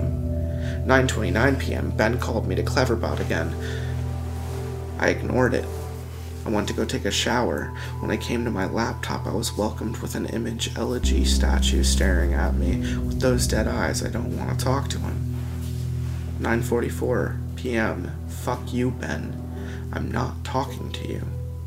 9:56 p.m. Fuck you, Ben. I'm not talking. 10:06 p.m. Fuck you, Ben. I'm not talking to you. 10:12 p.m. Fuck you, Ben. I'm not talking to you. 10:45. It's been more than a half hour and the messages have stopped. Ben has stopped. I'm beginning to think that Ben isn't confined to just my computer cartridge. I'm beginning to feel something. It's hard to explain it. I've never been spiritual, but there's something different about the air in my dorm room now. 11:42 p.m. I'm beginning to see the elegy statue randomly as I search the internet in places I shouldn't, places where he shouldn't be. I'd be scrolling down and suddenly I'd be staring at a picture of the elegy statue. Always the elegy statue. I don't know how much more of this I can take. September 9th, 12:35 a.m. What the fuck? I just want to comment on the the four posts. Fuck you, Ben. I, I, I won't talk to you. The way you said it, I don't know why it reminded me of "Killing in the Name of" by Rage Against the Machine. Yeah? Yeah, I don't know why. Fuck you! won't Do it. Tell me. Fuck you! won't I'll have to play a little. me. 12:35 a.m. My worst fears confirmed. Ben has tampered with my summary of Ben WMV. I looked at the summary that I posted on various forums for the Ben WMV file, and parts have been omitted. There's no mention of Ben existing outside the game. There's no mention of the Moon Children. How could he have been that quick to delete the post without me noticing? I'm wondering if maybe it appeared to me that I was posting everything, but in reality, Ben was posted his own censored version.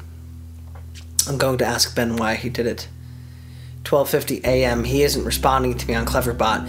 It's just giving the generic responses it usually does. I'm just talking to a bot this time. 1:24 a.m. I think Ben is mad at me. 10:43 a.m. The Moon Children appeared in my dreams last night.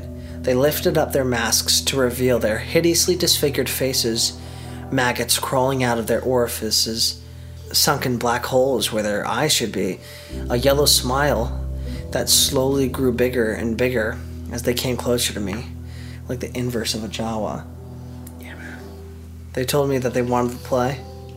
I tried to run from them, but the four children pinned me down to the ground with surprising strength. Over them stood the Happy Mask salesman, announcing that he had a new mask that he wanted me to try. In his spastic, sudden movements matching his in game appearance, he took out a mask of modeled off of someone's face that I couldn't recognize, a younger looking face, and handed it to the Moon Children. Giggling, they latched it to my face, their horrible, broken bodies bouncing up and down. Two of them held me down while the other two began to sew the mask onto my face. My shrieks and screams caused the Happy Mask salesman's face to turn into the most horrific smile I'd ever seen. He sporadically moved around, examining this procedure like a curious doctor in that impossible movement. I flailed around, but it was to no use. My eyes rolled in the back of my head because of the pain. It felt so real, but I couldn't wake up. I couldn't wake up no matter how hard I tried. I couldn't wake up. After the mask was melted, onto my flesh. They began sewing my legs together, then my arms. The horrific feeling of a needle puncturing your legs and, and pulling them in, rupturing your Achilles tendons and tying them together, resonated throughout my entire body. I tried to scream, but the new mask was pressed so tightly against my face that it was that it, that it was my new face, and my new face had no mouth. I didn't make a sound. I tried telling myself in my head that I, I was dreaming. Tried telling myself again and again, and, and suddenly the moon children stopped and, and looked at me. They just stared. And the happy mask salesman slowly bent down and stared at me, inches away from my face, and grinned when he simply said, You've met with a terrible fate, haven't you? Before the moon children resumed with increased vigor, I couldn't wake up. I couldn't wake up. It wouldn't let me wake up until they'd crafted me into another elegy statue. I woke up, sweating, crying, and shaking uncontrollably. I immediately ran to my computer and went for Ben. Answer me, Ben. Welcome back. What is the point of doing this? Why? Amusing to see. How? Fun to play, fun to toy with you, make you feel safe. Dot, dot, dot. I wonder how you would have reacted To what? if I hadn't revealed myself and stayed hidden, only doing little things to play with you. Close out your windows, turn off your computer, move your mouse by itself. Little things make you wonder if I am there, but you never know. Give you little hints that I am. I wanted to do something different with you. You did this before? Yes, and I will do it again. To who? Ben? Hmm. Did you know Ben? Won't tell that information to you. How did Ben die? You know. No. But how did he drown? Won't tell that to you. Why? It is reserved for another. Who? Another who asks. When? Later. The window is closed. I'm beginning to think that this thing maybe isn't Ben at all. In its sadistic nature, I wouldn't be surprised if it took the boy's name after it killed him. 12:04 p.m. My room is beginning to feel different again. There's something out there. I feel really threatened. Like there's something that's trying to reach out to me and strangle me, but it can't quite get there. 12:46 p.m. I think Ben doesn't want to play with me anymore. I'll play again. I'll play the game again. Ben, can you see this? I'll play the game again, please. Just stop this, please, please. 1:41 p.m. I'm going insane trying to decide what is real and what isn't. Is Ben just playing a trick on me? Or is this for real? Is Ben generating these replies or are people actually posting them? Did I just see that the screen flicker or was that just my imagination? Imagine depending on the internet and trusting your eyes for your entire life and then being blinded. You can't rely on it anymore. You second guess everything. For the brief moment I am looking at my responses to the videos, people were pointing out things that looked fake or photoshopped or whatever. And then there was literally no way for me to know if Ben changed something on purpose to try and shut me up. Or if maybe those replies were just constructed by Ben to try and discourage me from even reaching out. See, I get fucking caught in an infinite mind fuck loop and like this, and this is what has been wearing on my sanity and pushing me to the edge. As I'm writing this, there's no way of even telling if anyone even cares as much as I think they do. Just another fucking trick. Does this whole document even exist? Am I writing nothing? What is this? What's the point of playing? I die whenever I do anything. You die because you can't figure out the secret. What? Thematic. What the fuck are you talking about? Their beauty in your suffering. The window has closed. 4:09 p.m. Ben is making me play the game again. It tells me that it has something very important to show me. 6:23 p.m. Summary of the Drowned WMV playthrough. 9:09 p.m. Summary of the Children WMV playthrough. You guys had the conversations. Yeah, like whatever. the best part of the story. What the? What the Taking fuck? my shit. Frowns. Wait, let me. I saved the story for you, but I'm gonna bring it home. It's my fucking show. Of course I'm gonna bring Hey, it. you're a fucking cocksucking motherfucking piece of shit. I want you to There's literally only three pages. Right, Thotimus? Captain. That's right. She nods in solidarity with me. 11:52 a.m. The drowned WMV playthrough was up when I woke up today. I remember typing it up, but I don't even remember posting it. He censored it again. There's no mentioning of the old man. I have no voice anymore. I'm only posting what he wants me to. I'm the mask he uses to disguise himself as he lies. 11:55 a.m. There's an entire video summary of a video that I don't remember doing. Reading through the summary, this sounds morbid, resembling my dream from two nights ago, except on a far more sadistic scale. These moon children, there's something more to them, almost as if they're another entity from Ben. Something happened last night that I can't remember. I'm posting the fourth summary to the forums now. Shadow of my chair moved. 12 p.m. Ben won't let me visit YouTube. I can browse the rest of the sites, but he keeps on exiting the window when I go to YouTube. Why? 2:02 p.m. I'm feeling the air start to constrict. I don't think I'm alone here. Whatever aura has been here is getting more violent. 2:44 p.m.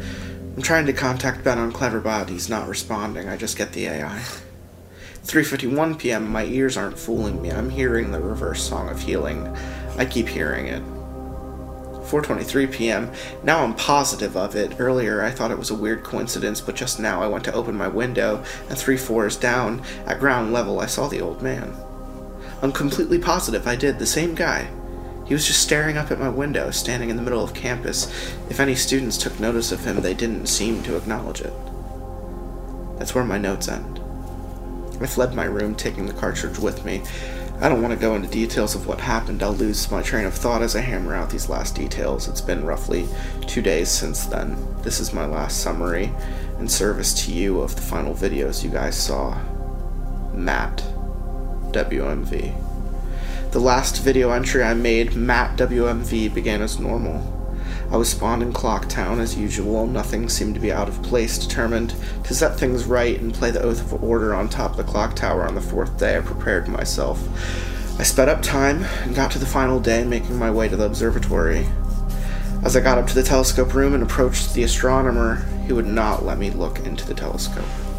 He told me that it would be cheating, and that I should follow the rules. Despite my repeated efforts, the game would not let me do the fourth day glitch no matter how hard or what I tried. I tried working around the game and doing the glitch, but it was adamant this time. Regardless of it, I simply had the illusion of free will in prior games. This time, the game became more aggressive than anything I've ever seen. It eventually told me to go to Ikana Canyon, where the game would end and it would stop haunting me. Anxious and desperate to end this nightmare, I played the Song of Soaring and ended up there. I was told to check my inventory, that I would find the answers there to end the game. I arrived at Ikana Canyon and saved my progress at the owl statue. As I searched through my inventory, I finally noticed that I was missing a reoccurring song, the Elegy of Emptiness. Obviously, once I traveled there and learned the song, I suppose that was the last thing it needed before Ben decided it had enough fun playing with me. Ben is a manipulator. He tries to fool his victims into security and makes you drop your guard like a Venus flytrap. He ensnares them. I am nothing but a puppet to him, and he enjoys seeing what kind of human emotions he can tap into by doing different things. There are still some things about this whole experience that still don't make sense, but then again, I never was good at figuring out these things, and I'm not exactly in the right state of mind to. I'm giving you all the pieces of the puzzle for you to analyze and piece together the missing links. I'm typing these closing thoughts on the library computer of campus, and I've emailed myself the notes I have stored on my infected computer from the last four days. I'm then going to combine those copy paste those notes with the closing openings that I've typed here on the safe public computer into one text document. I'm not taking any chances spreading Ben. I would not wish this horrible torment on anyone, and I've made sure to have my bases covered here. I didn't run into any problems with Ben when I was back on my computer trying to email myself the notes. Went right under his fucking nose. He has no idea what he has just let me do. Had no problems opening the text documentary from my infected computer in my email either. I can't describe to you how it feels to finally be able to get the word out in this post. The nightmare ends here. That said, do not download any of my videos or anything about my videos through a YouTube video, audio ripper, a screen grab, whatever. I don't know how he can spread, but I know that just watching them on YouTube, reading my text won't be able to allow him to spread, otherwise, he wouldn't have needed my help in the first place. But I strongly recommend you do not take anything you see streaming online onto your own personal computer. This will be my last posting I'm putting up on this forum here for the world.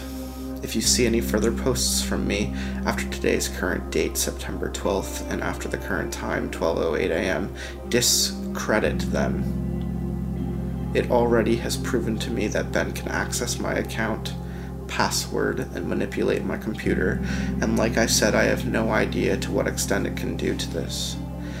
But know that it will do anything to break free.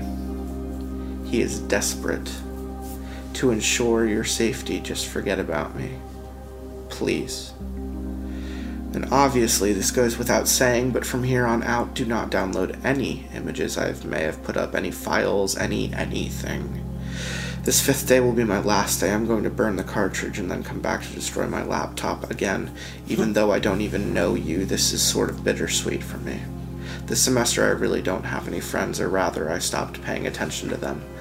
But I suppose that's partially to blame because I am the genius who picked to live in a single.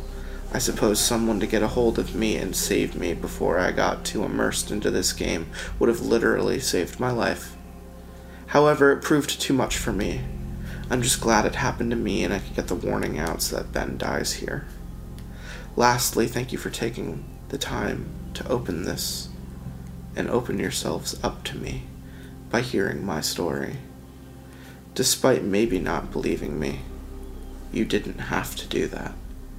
Really, you shouldn't have. Your support this entire time has kept me going, and now I'm finally free of this.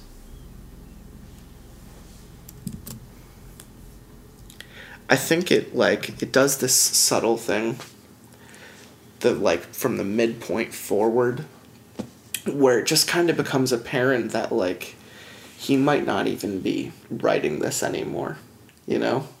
Maybe. How do you feel about it? It's good. And I'm starting to remember more of it. I'd be interested to go back at some point and watch the videos. The videos, I think, um, I think they do continue. I think the whole like discredit them thing he uses to a good effect. Like I think he films some kind of conclusion, and it kind of reveals the narrator a little bit. Mm-hmm. I think, if I remember correctly, I think it shows like another death scene or something, and it's kind of like, oh, I think the narrator's dead, kind of thing. It just it it, it, it all happens really quickly. In a It's matter in a matter of in, in a matter of days. He he like He gets the uh, one-stop ticket to a fucking virtual haunting. yeah, it becomes he becomes engrossed in it so quickly. It reminds me of It Follows a little bit. Yeah. I think it's just got it's got this kind of um pervasive yet patient horror about it. And like the whole following aspect, the feeling like you're being watched, it's very eerie. Daddy always gets a taste. Yeah. Luigi always gets a taste. So yeah, what what were your thoughts, Tenron? Oh, it's definitely creepy. I'm you know I, I, I feel like if I were in that position, I'd shit myself. I'd take a big old grumpy dumpy on that. I, I'd be I'd be more interested Bitch, I showed in you my dick. I'd be more interested, and I think I would. I think I'd be okay investing myself further than he did. Oh yeah, I, th- I think I would do the same thing. I, That'd be I think I would. I would only tap out at the To- clever bot thing. I really it'd be like. detrimental, but I like glitches, but um, I don't think I ever would have stopped playing the game to the point that the clever bot would have needed to say like, "Hey, go back and play the game."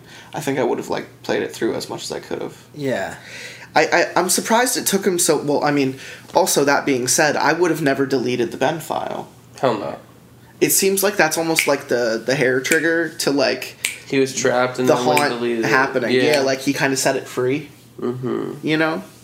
yeah, Um, that's very true. That's like you know, it's a hairpin, and I don't think I wonder.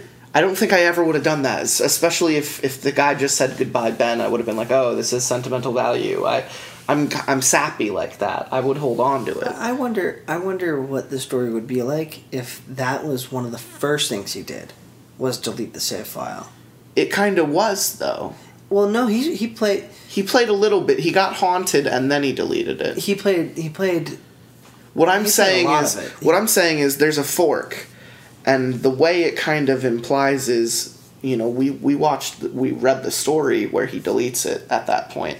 I'm saying, wouldn't someone of rational mind going through this experience say, "Why the fuck am I playing my file? I'm going to play Ben's," instead of delete it?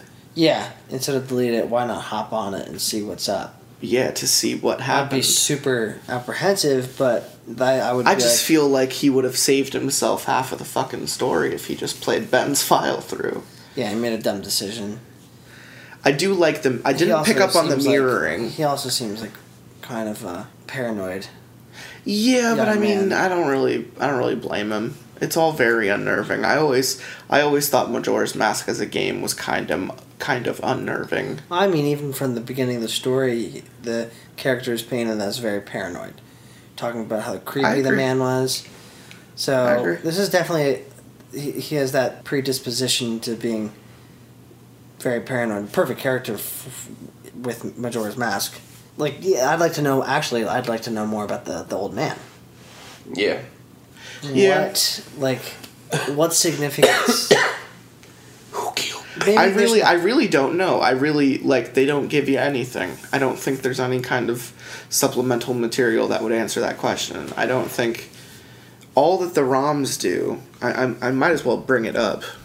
All that the ROMs do is kind of walk you through literally what he said.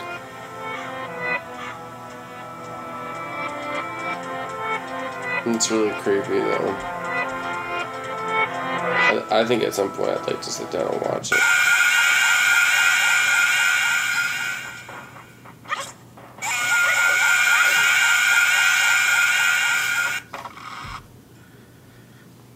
Can walk outside. Oh, it's not behind him. No, it's not there yet.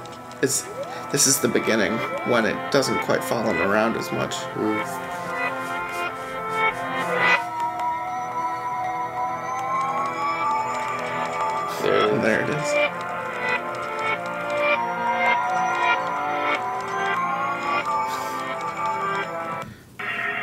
Fight where he just laid there dead.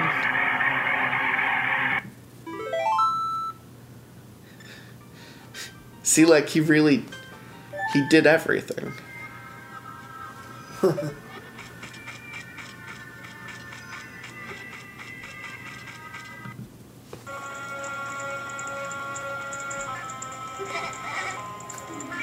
And there's some, and there's some stuff here he didn't talk about, but like this this was paired with the story. yeah. It follows the same exact thing he said.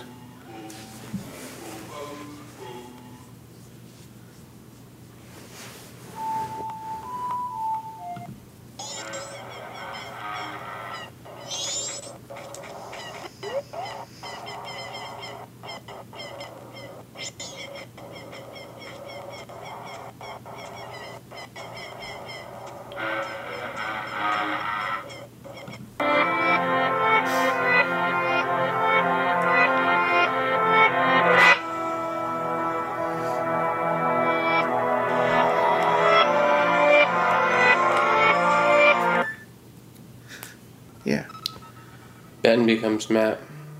narrator's totally fucking dead, dude. It's great. It's great. I think I think it's really great that we read this on 100 because it's just like it's a classic. You know, when when when I thought about doing this show, I told myself like fuck, we got to do Ben Drowned at some point. Yeah. It's just nuts. It's yeah, just that's nuts. good. It's nuts on a multifaceted level.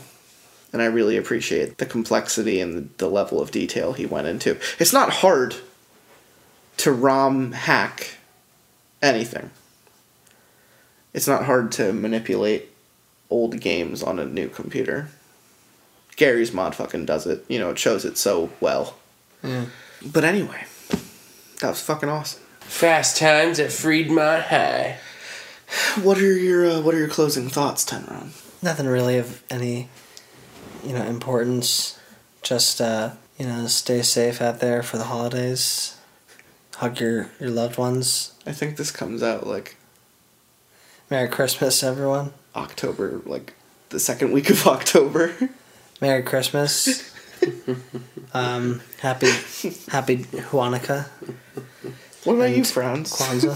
Loose lips suck dicks. It's kind of accurate. Well, this is probably going to be one of the last ones I'm on for a while, so Oh, that's not a- true. it's been a pleasure being It's on. not here yet, but it's it's gonna get mailed to you when I get it here. I, I got you a mic. So you guys are gonna do online meetings. I got him a s- I got him a snowball because I've been doing online ones with other people. Huh. You're such a cutie pie. Well, you're gonna be seven hours away, and I'm gonna want to keep keep you on the show. And I just you know I just got to teach you. You would use the same technology I do. You have a Mac. yeah. you got a machine. So open up GarageBand, plug it in the same way, let your computer know it's there, and just press record. It's pretty It's so cool. it's so fucking easy, man. Why don't we end with a tutorial? Absolutely not. All right, guys, I'm Um, going to show you how to get a really nice smoky eye in just five seconds flat. So, take a um, piece of shit, smear it in your eye, take a fan brush, boop, you're done. Throw some glitter on there if you got an extra second. You- There's a uh, there are several episodes I've done online, and there are several more I want to do with people who do own really nice mics that that don't live around here. Uh, Sir Booberry hasn't been on an episode since like the 80s. Has a fucking nice mic. He does his online stream. It's awesome. Fucking gnarly Charlie. He streams video games on on Twitch, on Facebook, on Xbox, everything. He has the same fucking microphone I do. Cannibal Siren, who is the only person who I've actually recorded episodes online with, the quality always comes out great in the in the snowballs. It's kind of um it's like the speaker tiny in a circle and it just sits right in front of your computer. But the quality is I would say just as good. awesome, man. I'm excited. And I know you have a good microphone, don't you? No. No. Great. So uh this know was nothing. this was episode 100. We read uh, Ben Drowned, the uh, episode 100's. Uh, I guess it wasn't really even a special. It was just like we read something good because it's episode 100. Congratulations. Well, last maybe Congratulations, everyone who got here. Maybe for last five minutes, I'd like to turn things around to you, Cap, because I want to get I want to get express in the simplest way from from from zero to hero. Like, Huh, you mean Hercules? what is it that you think has improved the most? I think doing this for so fucking long, the quality only gets better. The more serious we are while reading, or or maybe it's the the better, the more crisp it sounds. Like I'm I'm always trying to make it sound better, and every time I. Every time a new episode comes out, I think I'm getting like one step closer every time to like the perfect sound for this type of podcast because it's kind of hard to kind of nail the tone sometimes sp- specifically with with you know wild people and everyone brings everyone brings something new so you kind of have to adjust. I think um, episode 99 was really interesting because it was kind of the first time i had like a really intimate's not quite the right word but it's it was small. It felt small for the first time in like a really long time. Like the show just felt like a little bit more clear a little bit more condensed. Maybe it was the way we were talking, but Harold just he he like mellowed it, but in a in a fun way. And I don't think the show it doesn't have room for any of that. So I think like the fact that I'm still surprised by how it sounds sometimes is probably like the thing that's changed the most. Because like I'm probably I'm probably this show's biggest fan. I'm the one who has to fucking listen to it six times on on Each its on its way to export. You know, um, Well, bouncing off that, Yeah. what episode? Okay, so let's let's try to. if you're gonna ask me to play favorites, it's it's so fucking tough, nope, man. I'm not gonna ask favorites. I'm I'm actually gonna ask a little bit more specific. Sure. So, if you can, off the top of your head, what episode are you most proud of editing wise? Oh wow! I would say Pen Pal came out really great with frowns. I think that was the first time mm-hmm. where I was like, let's do something a little bit different. I, I looked for very specific music and I cued certain sound effects on time. That's really cool. Yeah, like we read stories about kids walking through the forest, so I specifically looked for forest things, and then when it says like the bushes rustled in, in the story, I would put in like The I would put in like an amp.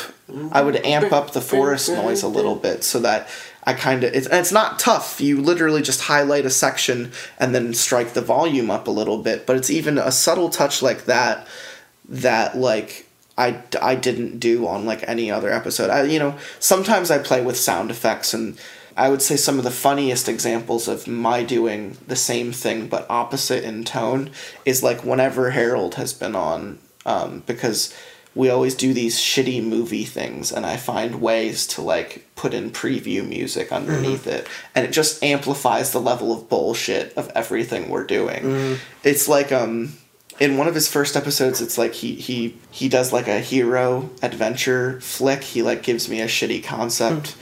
And then in the next one he gives me a shitty rom-com. And like i just found the perfect music to go underneath each of his descriptions. And it just it makes it sound like a sketch you know? It makes it sound like it it's really odd. It's it, it's almost like lonely island-esque. It's like it's that kind of stupid. Have there trouble on dookie island have there been? This is a two parter question. Sure. Have there been any episodes that the actual what? So the first part of this two Yeah. parter is what episode? Maybe not the story, but the episode itself turned out the scariest. Like you felt while listening to it. Well, you know, being here, living in my haunted fucking house, So there's a second part of my question, and I'm Yeah. gonna I'll save it, but go on. The answer to that will always be episode 44, which is Have you.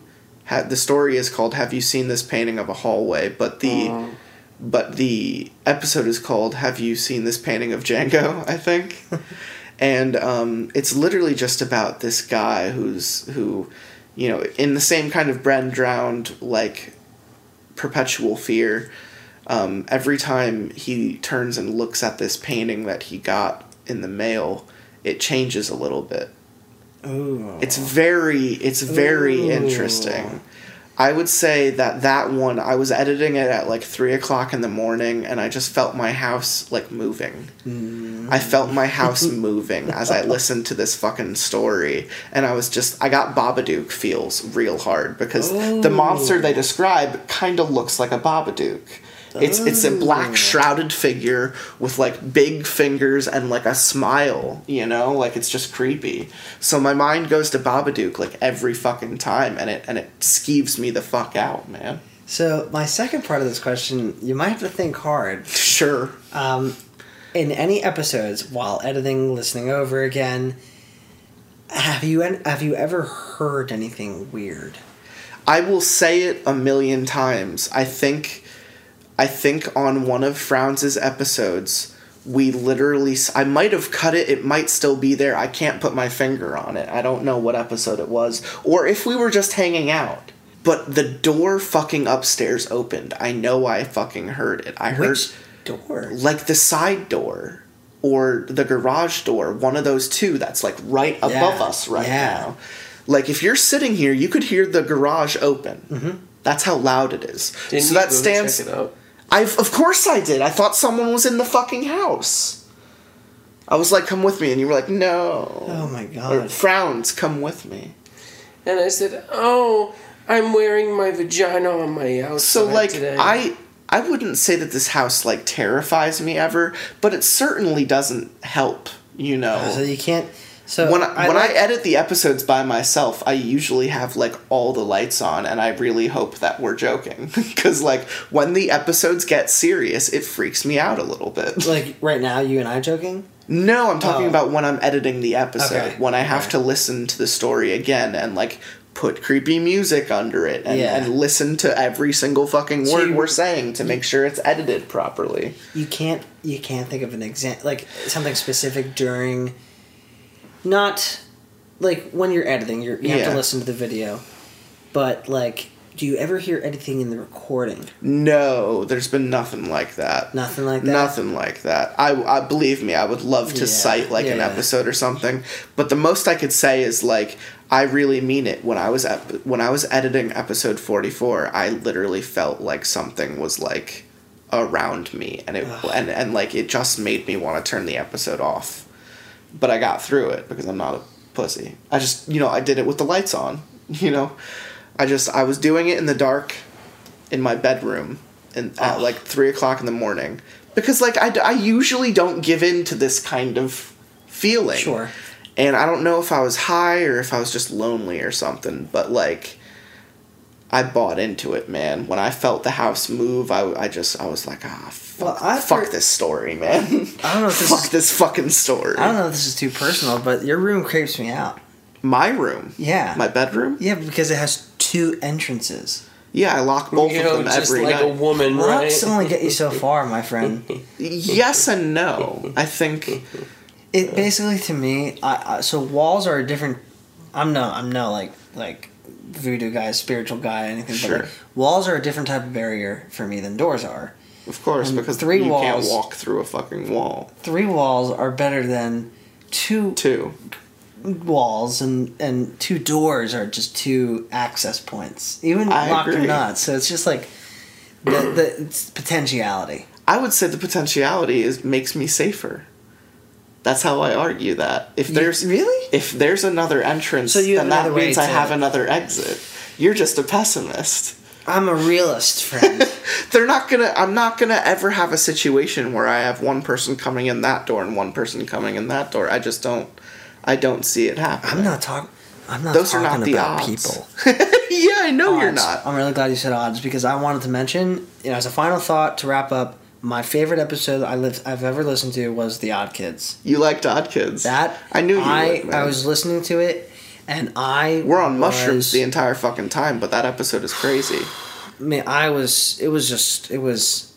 I was captivated by Don't the you? content. Where Am I has some really great stories, doesn't he? Yes. The Mayhem Mountain one, it's so weird. It's weird. It's just it has this kind of feeling. And and no, I like this. I think giving myself a half an hour to just kind of talk about the show, episode 100, I like it. Yeah. So like Where Am I's fucking episodes, man.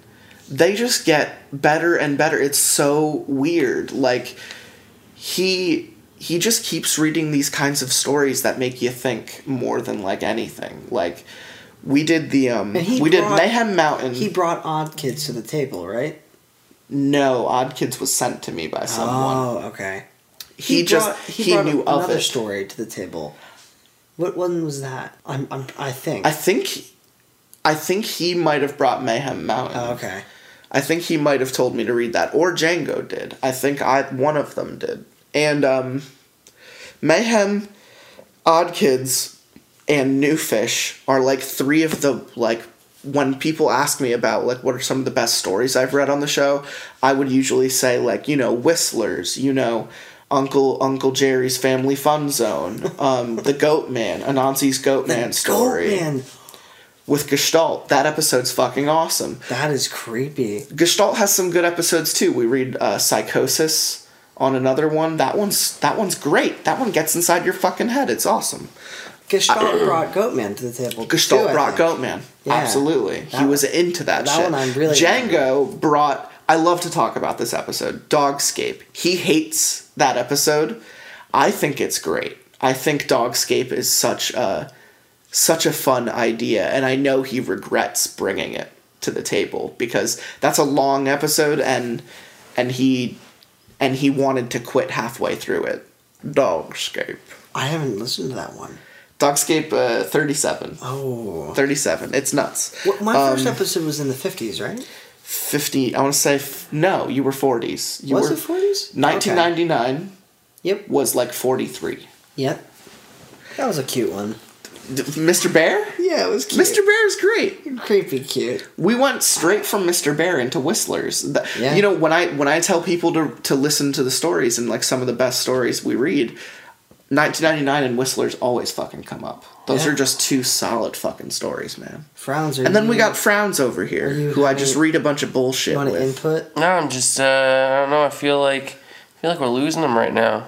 I feel like they're not high enough at this There's point. okay. There's some. There are some just enthralled individuals right now. They're taking breaks between daddy's cummies and enemas, and they're just like they're they're just working with what they've got, you know. So before before I started like dating Thotimus Prime, uh, she had told me that she had listened to like maybe eight of the episodes, and I hope to God frowns she got to episode eight. I hope so. we recently him and I on drive back from uh, where he moved to because we had so much time. Yeah. Uh, we listened to his favorite episode, which is episode eight, where we read the sex operator story, where we just get belligerently high and and spend and racist. spend and awfully racist. Uh, we have no shame. social security card. It's so hard to say social security card in Japanese. You. when people ask me some of the funniest episodes, I will usually give them a Frowns episode, a Harold Heavy Hands episode, or a Sir Booberry episode. Sir Booberry also reads some really fun stories, some really good stories. His episodes just don't have as many hits, I don't think, because he's afraid to share them with people. Because everybody likes 'Cause the illicit drug use. Frankenberry. Oh. because the illicit drug use. I think um here's a fun fact. I don't know Oh. if you've listened to Crying Hawaiian's episode or any of his episodes. He has a bunch of good ones, but he was a fan before he was on the show. He was someone who I told about the show and he immediately listened to like all of it and I was like, "How far away do you live?" Yeah. Cuz if you're this enthusiastic about it, get on the fucking show Yeah. and he's been real into it ever since. We did a two-parter that's coming out. I think the first part comes out actually like this week as we're like as we're talking. It's about Ouija boards. Oh, nice. Yeah, you would like it. Why it's, couldn't- it's all about a Ouija board Why, haunting. why couldn't it be about fucking surfboards, bruh? That's what Get it's me called. some fresh nar It's called surfing the Ouija board Nice, bruh. because his name's Crying Hawaiian. Bruh. Bruh. Let's talk about other people. I, I think Harold Heavy Hands. He um he spent a lot of time feeling bad about himself. He thinks he's a bad reader. He thinks that he doesn't bring anything like enthusiastic to the table. Well, then he needs to whip his dick out and throw it on the table. And I feel like 99 was was really fun. I think each episode he kind of comes out a little bit and does something new. It, it's very interesting. Terry never disappoints. Terry the Tickler. He always just does his own thing and and we read some solid fucking stories on his episodes like you'll never get a more funny version of Jeff the Killer.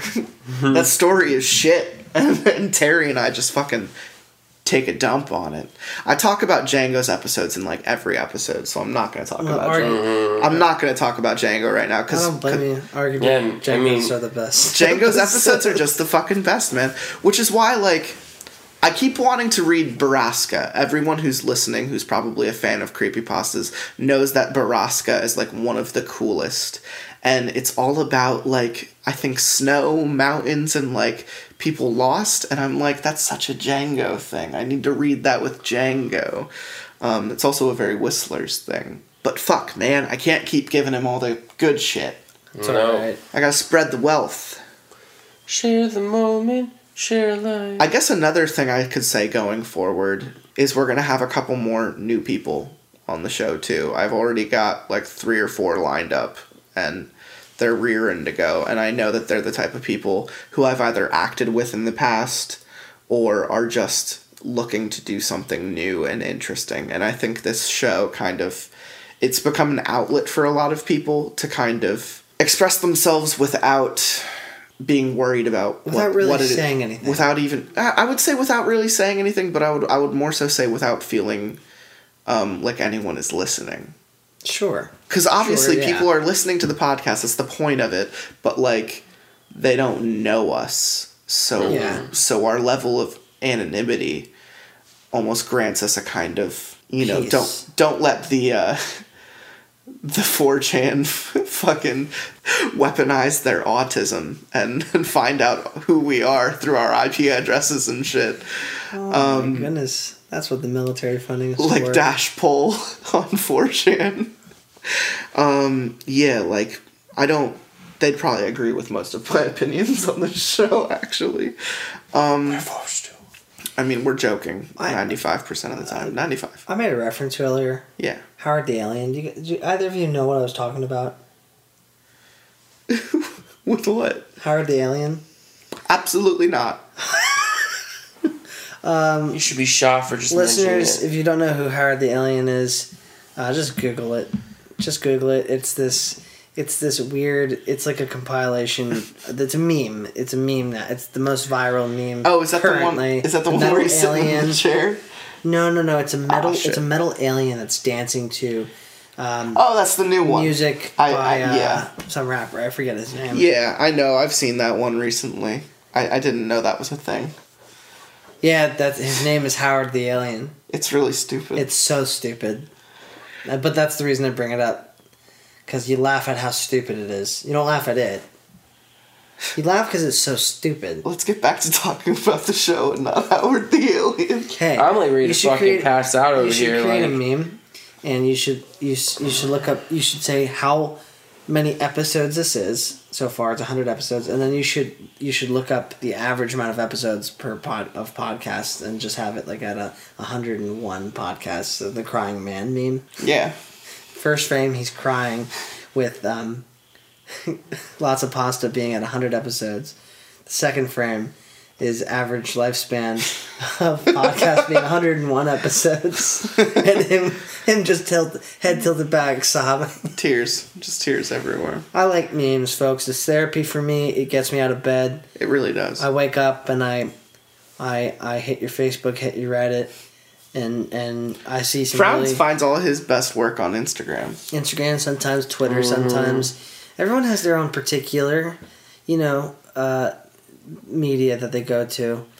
Um, I, I follow some really good pages on Facebook, some really nice nihilism pages that are really excellent.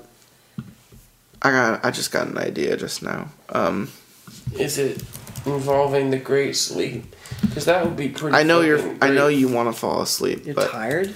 I wanted to go through something Yeah, real quick. man. Dude, you're pathetic. Yeah, So- fuck you, cocksucker. So to end whore. to end this little edition your special, I think I want to talk about like each of the people. Just fucking mention, prayer. Sure. just mention each of the people.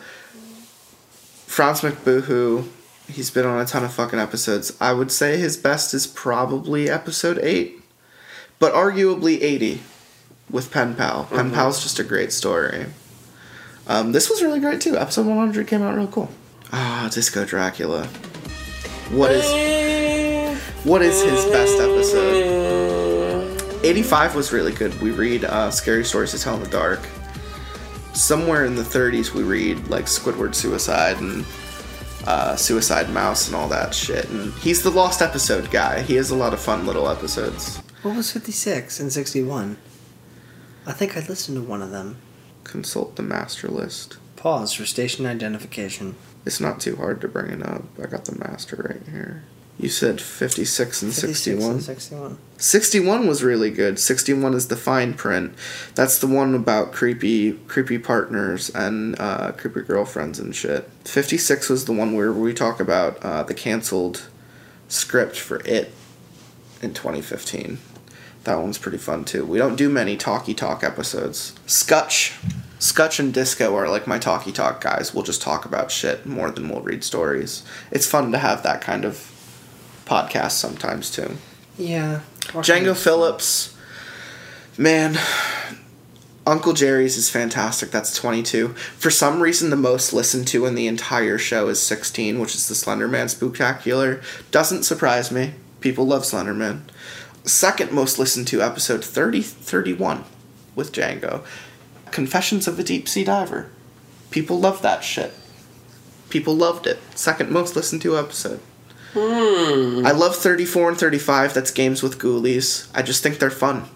It's not like we're reading stories. It's kind of like we're reading, like let's play a game.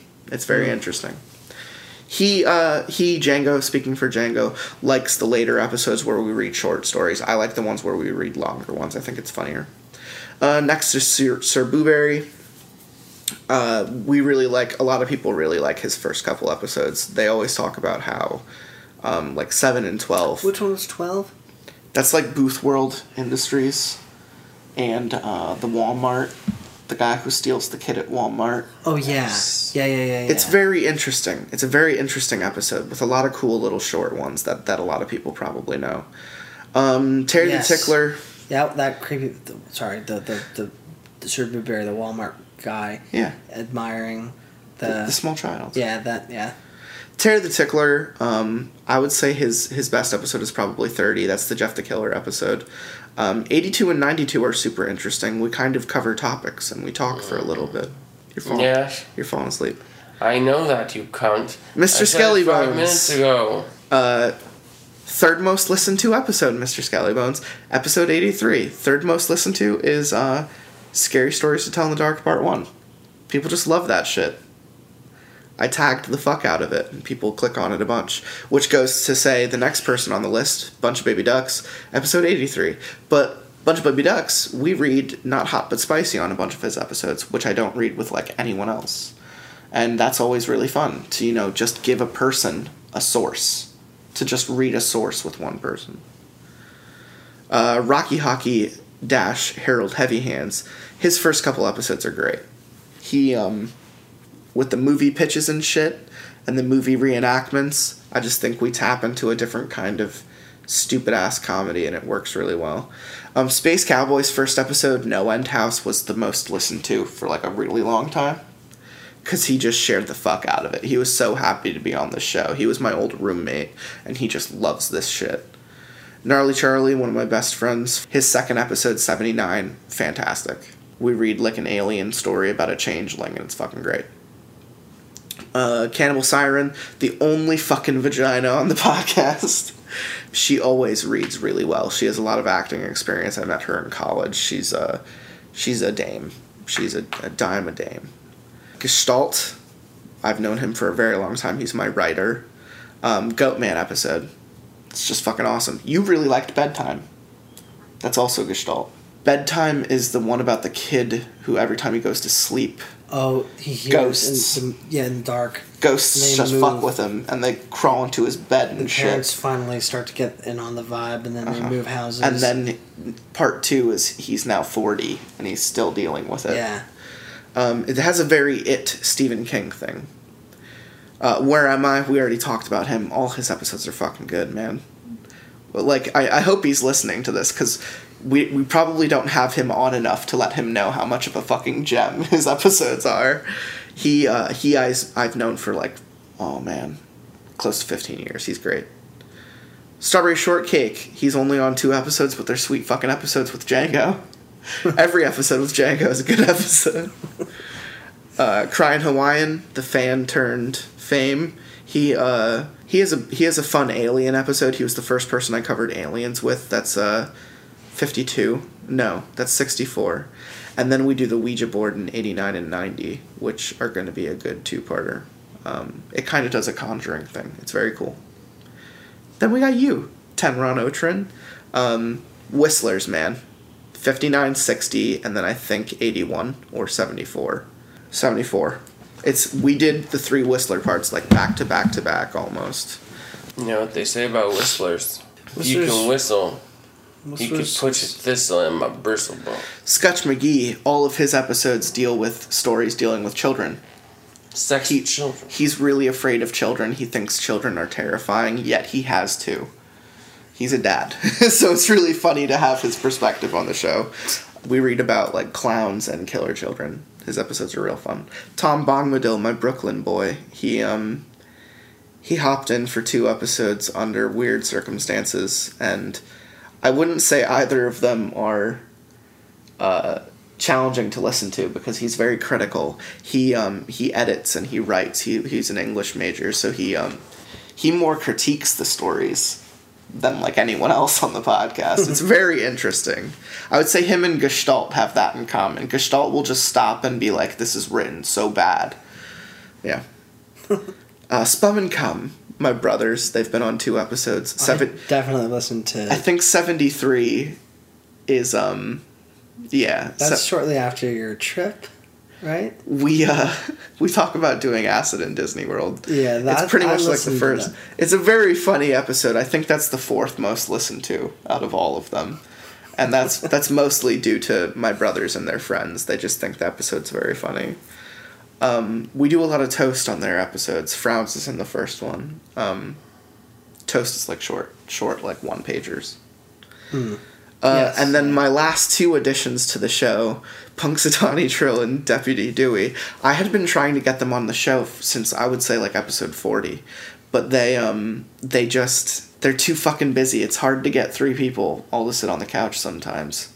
I think you guys are an exception because you guys hang out already. Whereas they don't get to hang out all the time, so it's like three different people with very different schedules. I think Deputy Dewey works in like a different state, and I think Punxsutawney Trill is back in school, so it's very hard to get everyone like together. Um, Just give up. their episodes are really funny, and I know that they have more friends that they want to bring onto the show too, and I know that they would be good additions.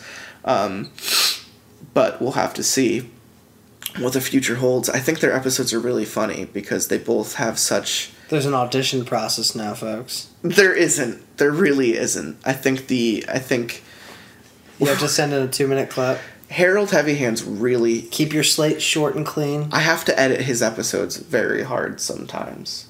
Like I have to edit them with a heavy hand. And it's ironic that his name is Harold Heavy Hands. But even his episodes sound good. So it's just like yeah, I'll put in a little bit more work to make it to make you not sound like an idiot. What the listeners don't know is that at the end of each episode, at the after the end of each recording, we have we- we're given notes on how we did. He takes notes during This is these. coming up in your notes. I just want you to know that. Thank you, thank you, notes. And it, uh, I, I, if I don't come prepared with with pen and paper, I, I'm told I can't record. That's happened a couple times. I, I, I was prepared to record that night, and because I wasn't prepared to take notes afterwards, I wasn't allowed to because I wasn't improving on my craft. So, So Tenron, tell me, um, you uh, sit up straight. Did you did you ever since this morning like think about inverting this episode back on me should we record tonight? Um, Or was this an idea you had while we were sitting here? Do re mi fa sol la ti do. Okay. Um, so I didn't even think about that. It kind of, it, it uh, I was inspired in the moment. I That's was great. I felt I felt it was the right thing to do. Well, you were fucking wrong. He wakes up to say I hope that. you take after Ben. Go drown. Go drown. Tentron. Oh, Trin. Tension trotron. Tin- Tinker, Now he's on your team again. No, I'm, I'm fucking like, I'm, I'm, why, why, what's happening? Why are we still recording? Frowns. The hundred's over. Let's go. Talk- Time to fucking It's a go. hundred episodes. Talk to this us is about what you thought. I'm sorry, you two were busy talking about other bullshit. I had no room we're to enter. about the whole show, Talk, man. talk to us about what you're feeling. You're now. the OG. What am I and you- feeling right You now? You don't have any opinion to share. You're the. well, I'm sorry, y'all. We're talking. I created this show with two other people. This show was only done because I had two people say this sounds like fun, and one of them was Frowns McBoohoo. And you know what he's doing right now, folks? Not Sleeping. taking notes. I'm fucking taking all this. The other one is Disco Dracula, who Frowns will always hate because I gave him a theme song. I never got shit. I can shit. I Except just get a lot this- of episodes. Just, I get, Except like more episodes than anyone all else. All I get is the sleepies. So he um he's been here since the very beginning, and uh, and I'm humbled by his I should down. inclusion in this show. Be show. humble. As far as Tenron goes, you should have been to do. you should have been included the entire time. I just think we uh. Fick, fick, man. We, we've been doing this for two years. We've, We've- come a long way in two years. Yeah, we you know we've only been fucking for a couple years now, so Yeah, man. even though we've known each other, One day we'll settle for- down. Dicks out for Harambe. Oh God, and and Triple X, Dicks Dicks no, out- He doesn't get it. dicks They're out all for up there Triple X. together. He gets the ass. Oh man. Well, I really appreciate the like inversion there because uh, I think a hundred triple digits it is something to talk about, and I appreciate your questions. Shakes hand, Yeah. So um, hugs, man. we uh, I feel like oh, I feel like several bed. people several people have told me I want to go to bed. Shut your goddamn mouth, you son of a bitch. I'm being Several held people- against my will. several people have told me I'm that naked. this show has almost made them like better people, Jesus Christ. and I think that's just like Fuck. Shut up. I just mean in the sense that like they feel closer to their friends now that they like have experienced doing this oh. with their friends. And I think that that's very magical. And I and I you know I also I didn't I didn't get to talk about it very much on your episode that I mentioned it but we had like someone reach out to us I would say somewhere around episode 60 something 70 something and ever since then he's just been like he lives all the way across the fucking country and he's just like really fucking love your show dude. Keep doing what you're doing and i think that's dope Uh, I thought you were gonna be like, well, my name's Doctor Granted, he's in Colorado. and, um, and people feel much better about themselves after listening to me speak. Yeah, I'm the Dr. I'm the Dr. Phil of Creepypasta. I'm, I'm God. Thank you. thank you. Feel better. You, Amen. Alas, my children. You're awake. You're awake now. no, you- I'm, what were I'm in. I'm in. I'm was- in. what I'm were you in- gonna say ten I was gonna express some sentiment. Oh, fucking do it. Light me up. I was gonna say that I'm really gonna miss you, Frowns. Oh, where am I going? we are gonna miss him I'm going to. I'm going to hell. he's going to hell boy He's gonna be. He's. I'm gonna miss his wit. I'm gonna miss his his comedic timing. I'm gonna. I'm gonna really. You know what I'm really gonna miss about Frowns? his juicy oh, tits Mix McBoob who. My mm-hmm. fucking juicy I tits. see what you Just did keep there. fucking. Keep stroking it. Oh. Keep stroking it, Tenron. Tendrone ten, ten, Oh, frown on my boob hoo. ten, Oh. 10 inch. Oh man. I like 10 inch oh man. I really like I'm gonna uh, pass out. I just took a giant laugh. You took a giant shit. I Fucking split his anus open. Frown on He's my like the boob Jo- hoo. He's like the Joker now. I like that you're saying it wrong on You want to know how I got these scars? I took a huge fucking shit and just split my anus right open. You, you and anuses. You And now, it's a, it's and your, now I'm it's always calling card. Smiling. So Frowns frowns McAnus who. frowns may be Well, I mean, yeah, you can't see the face. Anus who? frowns may be leaving the state, but he is not leaving our hearts, ladies and gentlemen. He um We've signed him on for a few more seasons, even. we we got him to uh he's gonna do an online commute. He's gonna do Oh, he's gonna do remote access. ask me how much I'm getting paid. God damn it. Jack shit! Resume building. oh yeah, it's going right. at the top. dank meme and dank recording. Creepy pasta. Oh, you cook? Well, that's such a lovely skill. Welcome to William and Sonoma. Welcome, welcome to William Sonoma. Ooh, is that a Halloween cooking themed show? That's really good. That's terrifying. Nate. Oh man, yeah, we're we're done. We don't have to talk anymore. I, I think I I, can think on, I'm gonna take. See, the listeners don't know this, but months sometimes take place in between episodes because we record, record, record, and then don't for like two months, and then record, record, record. So I'm gonna take like a two month break on recording because we are so backed up. That was, yeah. Hey, The next thing I'm gonna That's- record, man, is gonna be like an episode that's coming out during Halloween. yeah, yeah. Yo. You're backed up, man. Yo. Yo. I didn't get to be on Halloween last year. Because I do Christmas with you every year. And I don't think we're doing a Christmas one this year. Well, I need to be on some type of holiday one Why? because it's tradition. Tradition. See what you don't Tradition. understand. What you don't understand there is that the, the Christmas ones are interesting because horror by nature is already customary for Halloween. So when we do Christmas episodes, it's like our own Christmas special. You know, it's like our it's like our off-brand time to to do something stupid. And here's what you don't understand. Are Hi, you- I'm Jack. Are you doing the Jack Nicholson? Jack Nicholson. I've talked about this on the last two episodes already. I mentioned our Jack Nicholsoning. Hey, you want to hear my Jack Nicholson impersonation? I do. Hi, I'm, I'm Jack Nicholson. It's really, it's really good. Wow. And I'm Al. How's it going, Jack?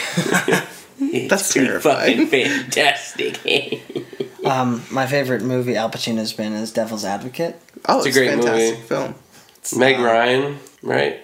I I don't think so. Who's the blonde chick? In it? oh um, I don't know her name, but I know her. Well, yeah. Anyway, She's a blonde chick. Shows her tits. Keanu Reeves is really good in it. Keanu Yeah, Reeves he is shows great. his tits too. Yeah, man. It's a great movie. Anyway, let's end this fucking podcast. Yeah. So, Uh, uh, any final what- thoughts? What's it? What's it called? This is lots of pasta. Sign us And off. if you're vegetarian, Vegetarian? and if you're vegetarian, Vegetarian? Vegan. uh, if you're you, whoa, I haven't Whoa, I gone didn't five go that seconds, far. and and I've already said that I'm vegan. Let me let me bring it back. What the fuck? If- what if the you're fuck? Vegetarian. What the fuck? Pasta. And Ben's drowning. Do do do do. Ben's drowning. Do do do do. Ben's drowning. Do do do do do. And he's a she and assume my gender. Can you say frowns? Frowns. One last time. Can you can you say your calling card for us? What's? What the fuck? No, no asshole. you my have to say the word anus in, oh. in just the, in the frowns McBoohoo you way you do. Wait, wait, wait. I have a great I have a great recording. Oh. You got me on the spot? Let me see. Oh. Let me see if I can Oh find it. shit. I know what's coming, folks. You're in for a treat. Let me see if I can find it. Yeah, alright, Here well, it comes. Now I know you no, I ain't be doing no road trip without no lactic acid starter culture. Ain't that right? Yeah, burger!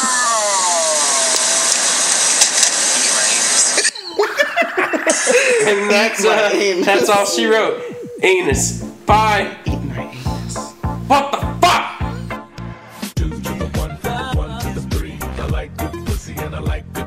Smoke so much weed you wouldn't believe, and I get more ass than a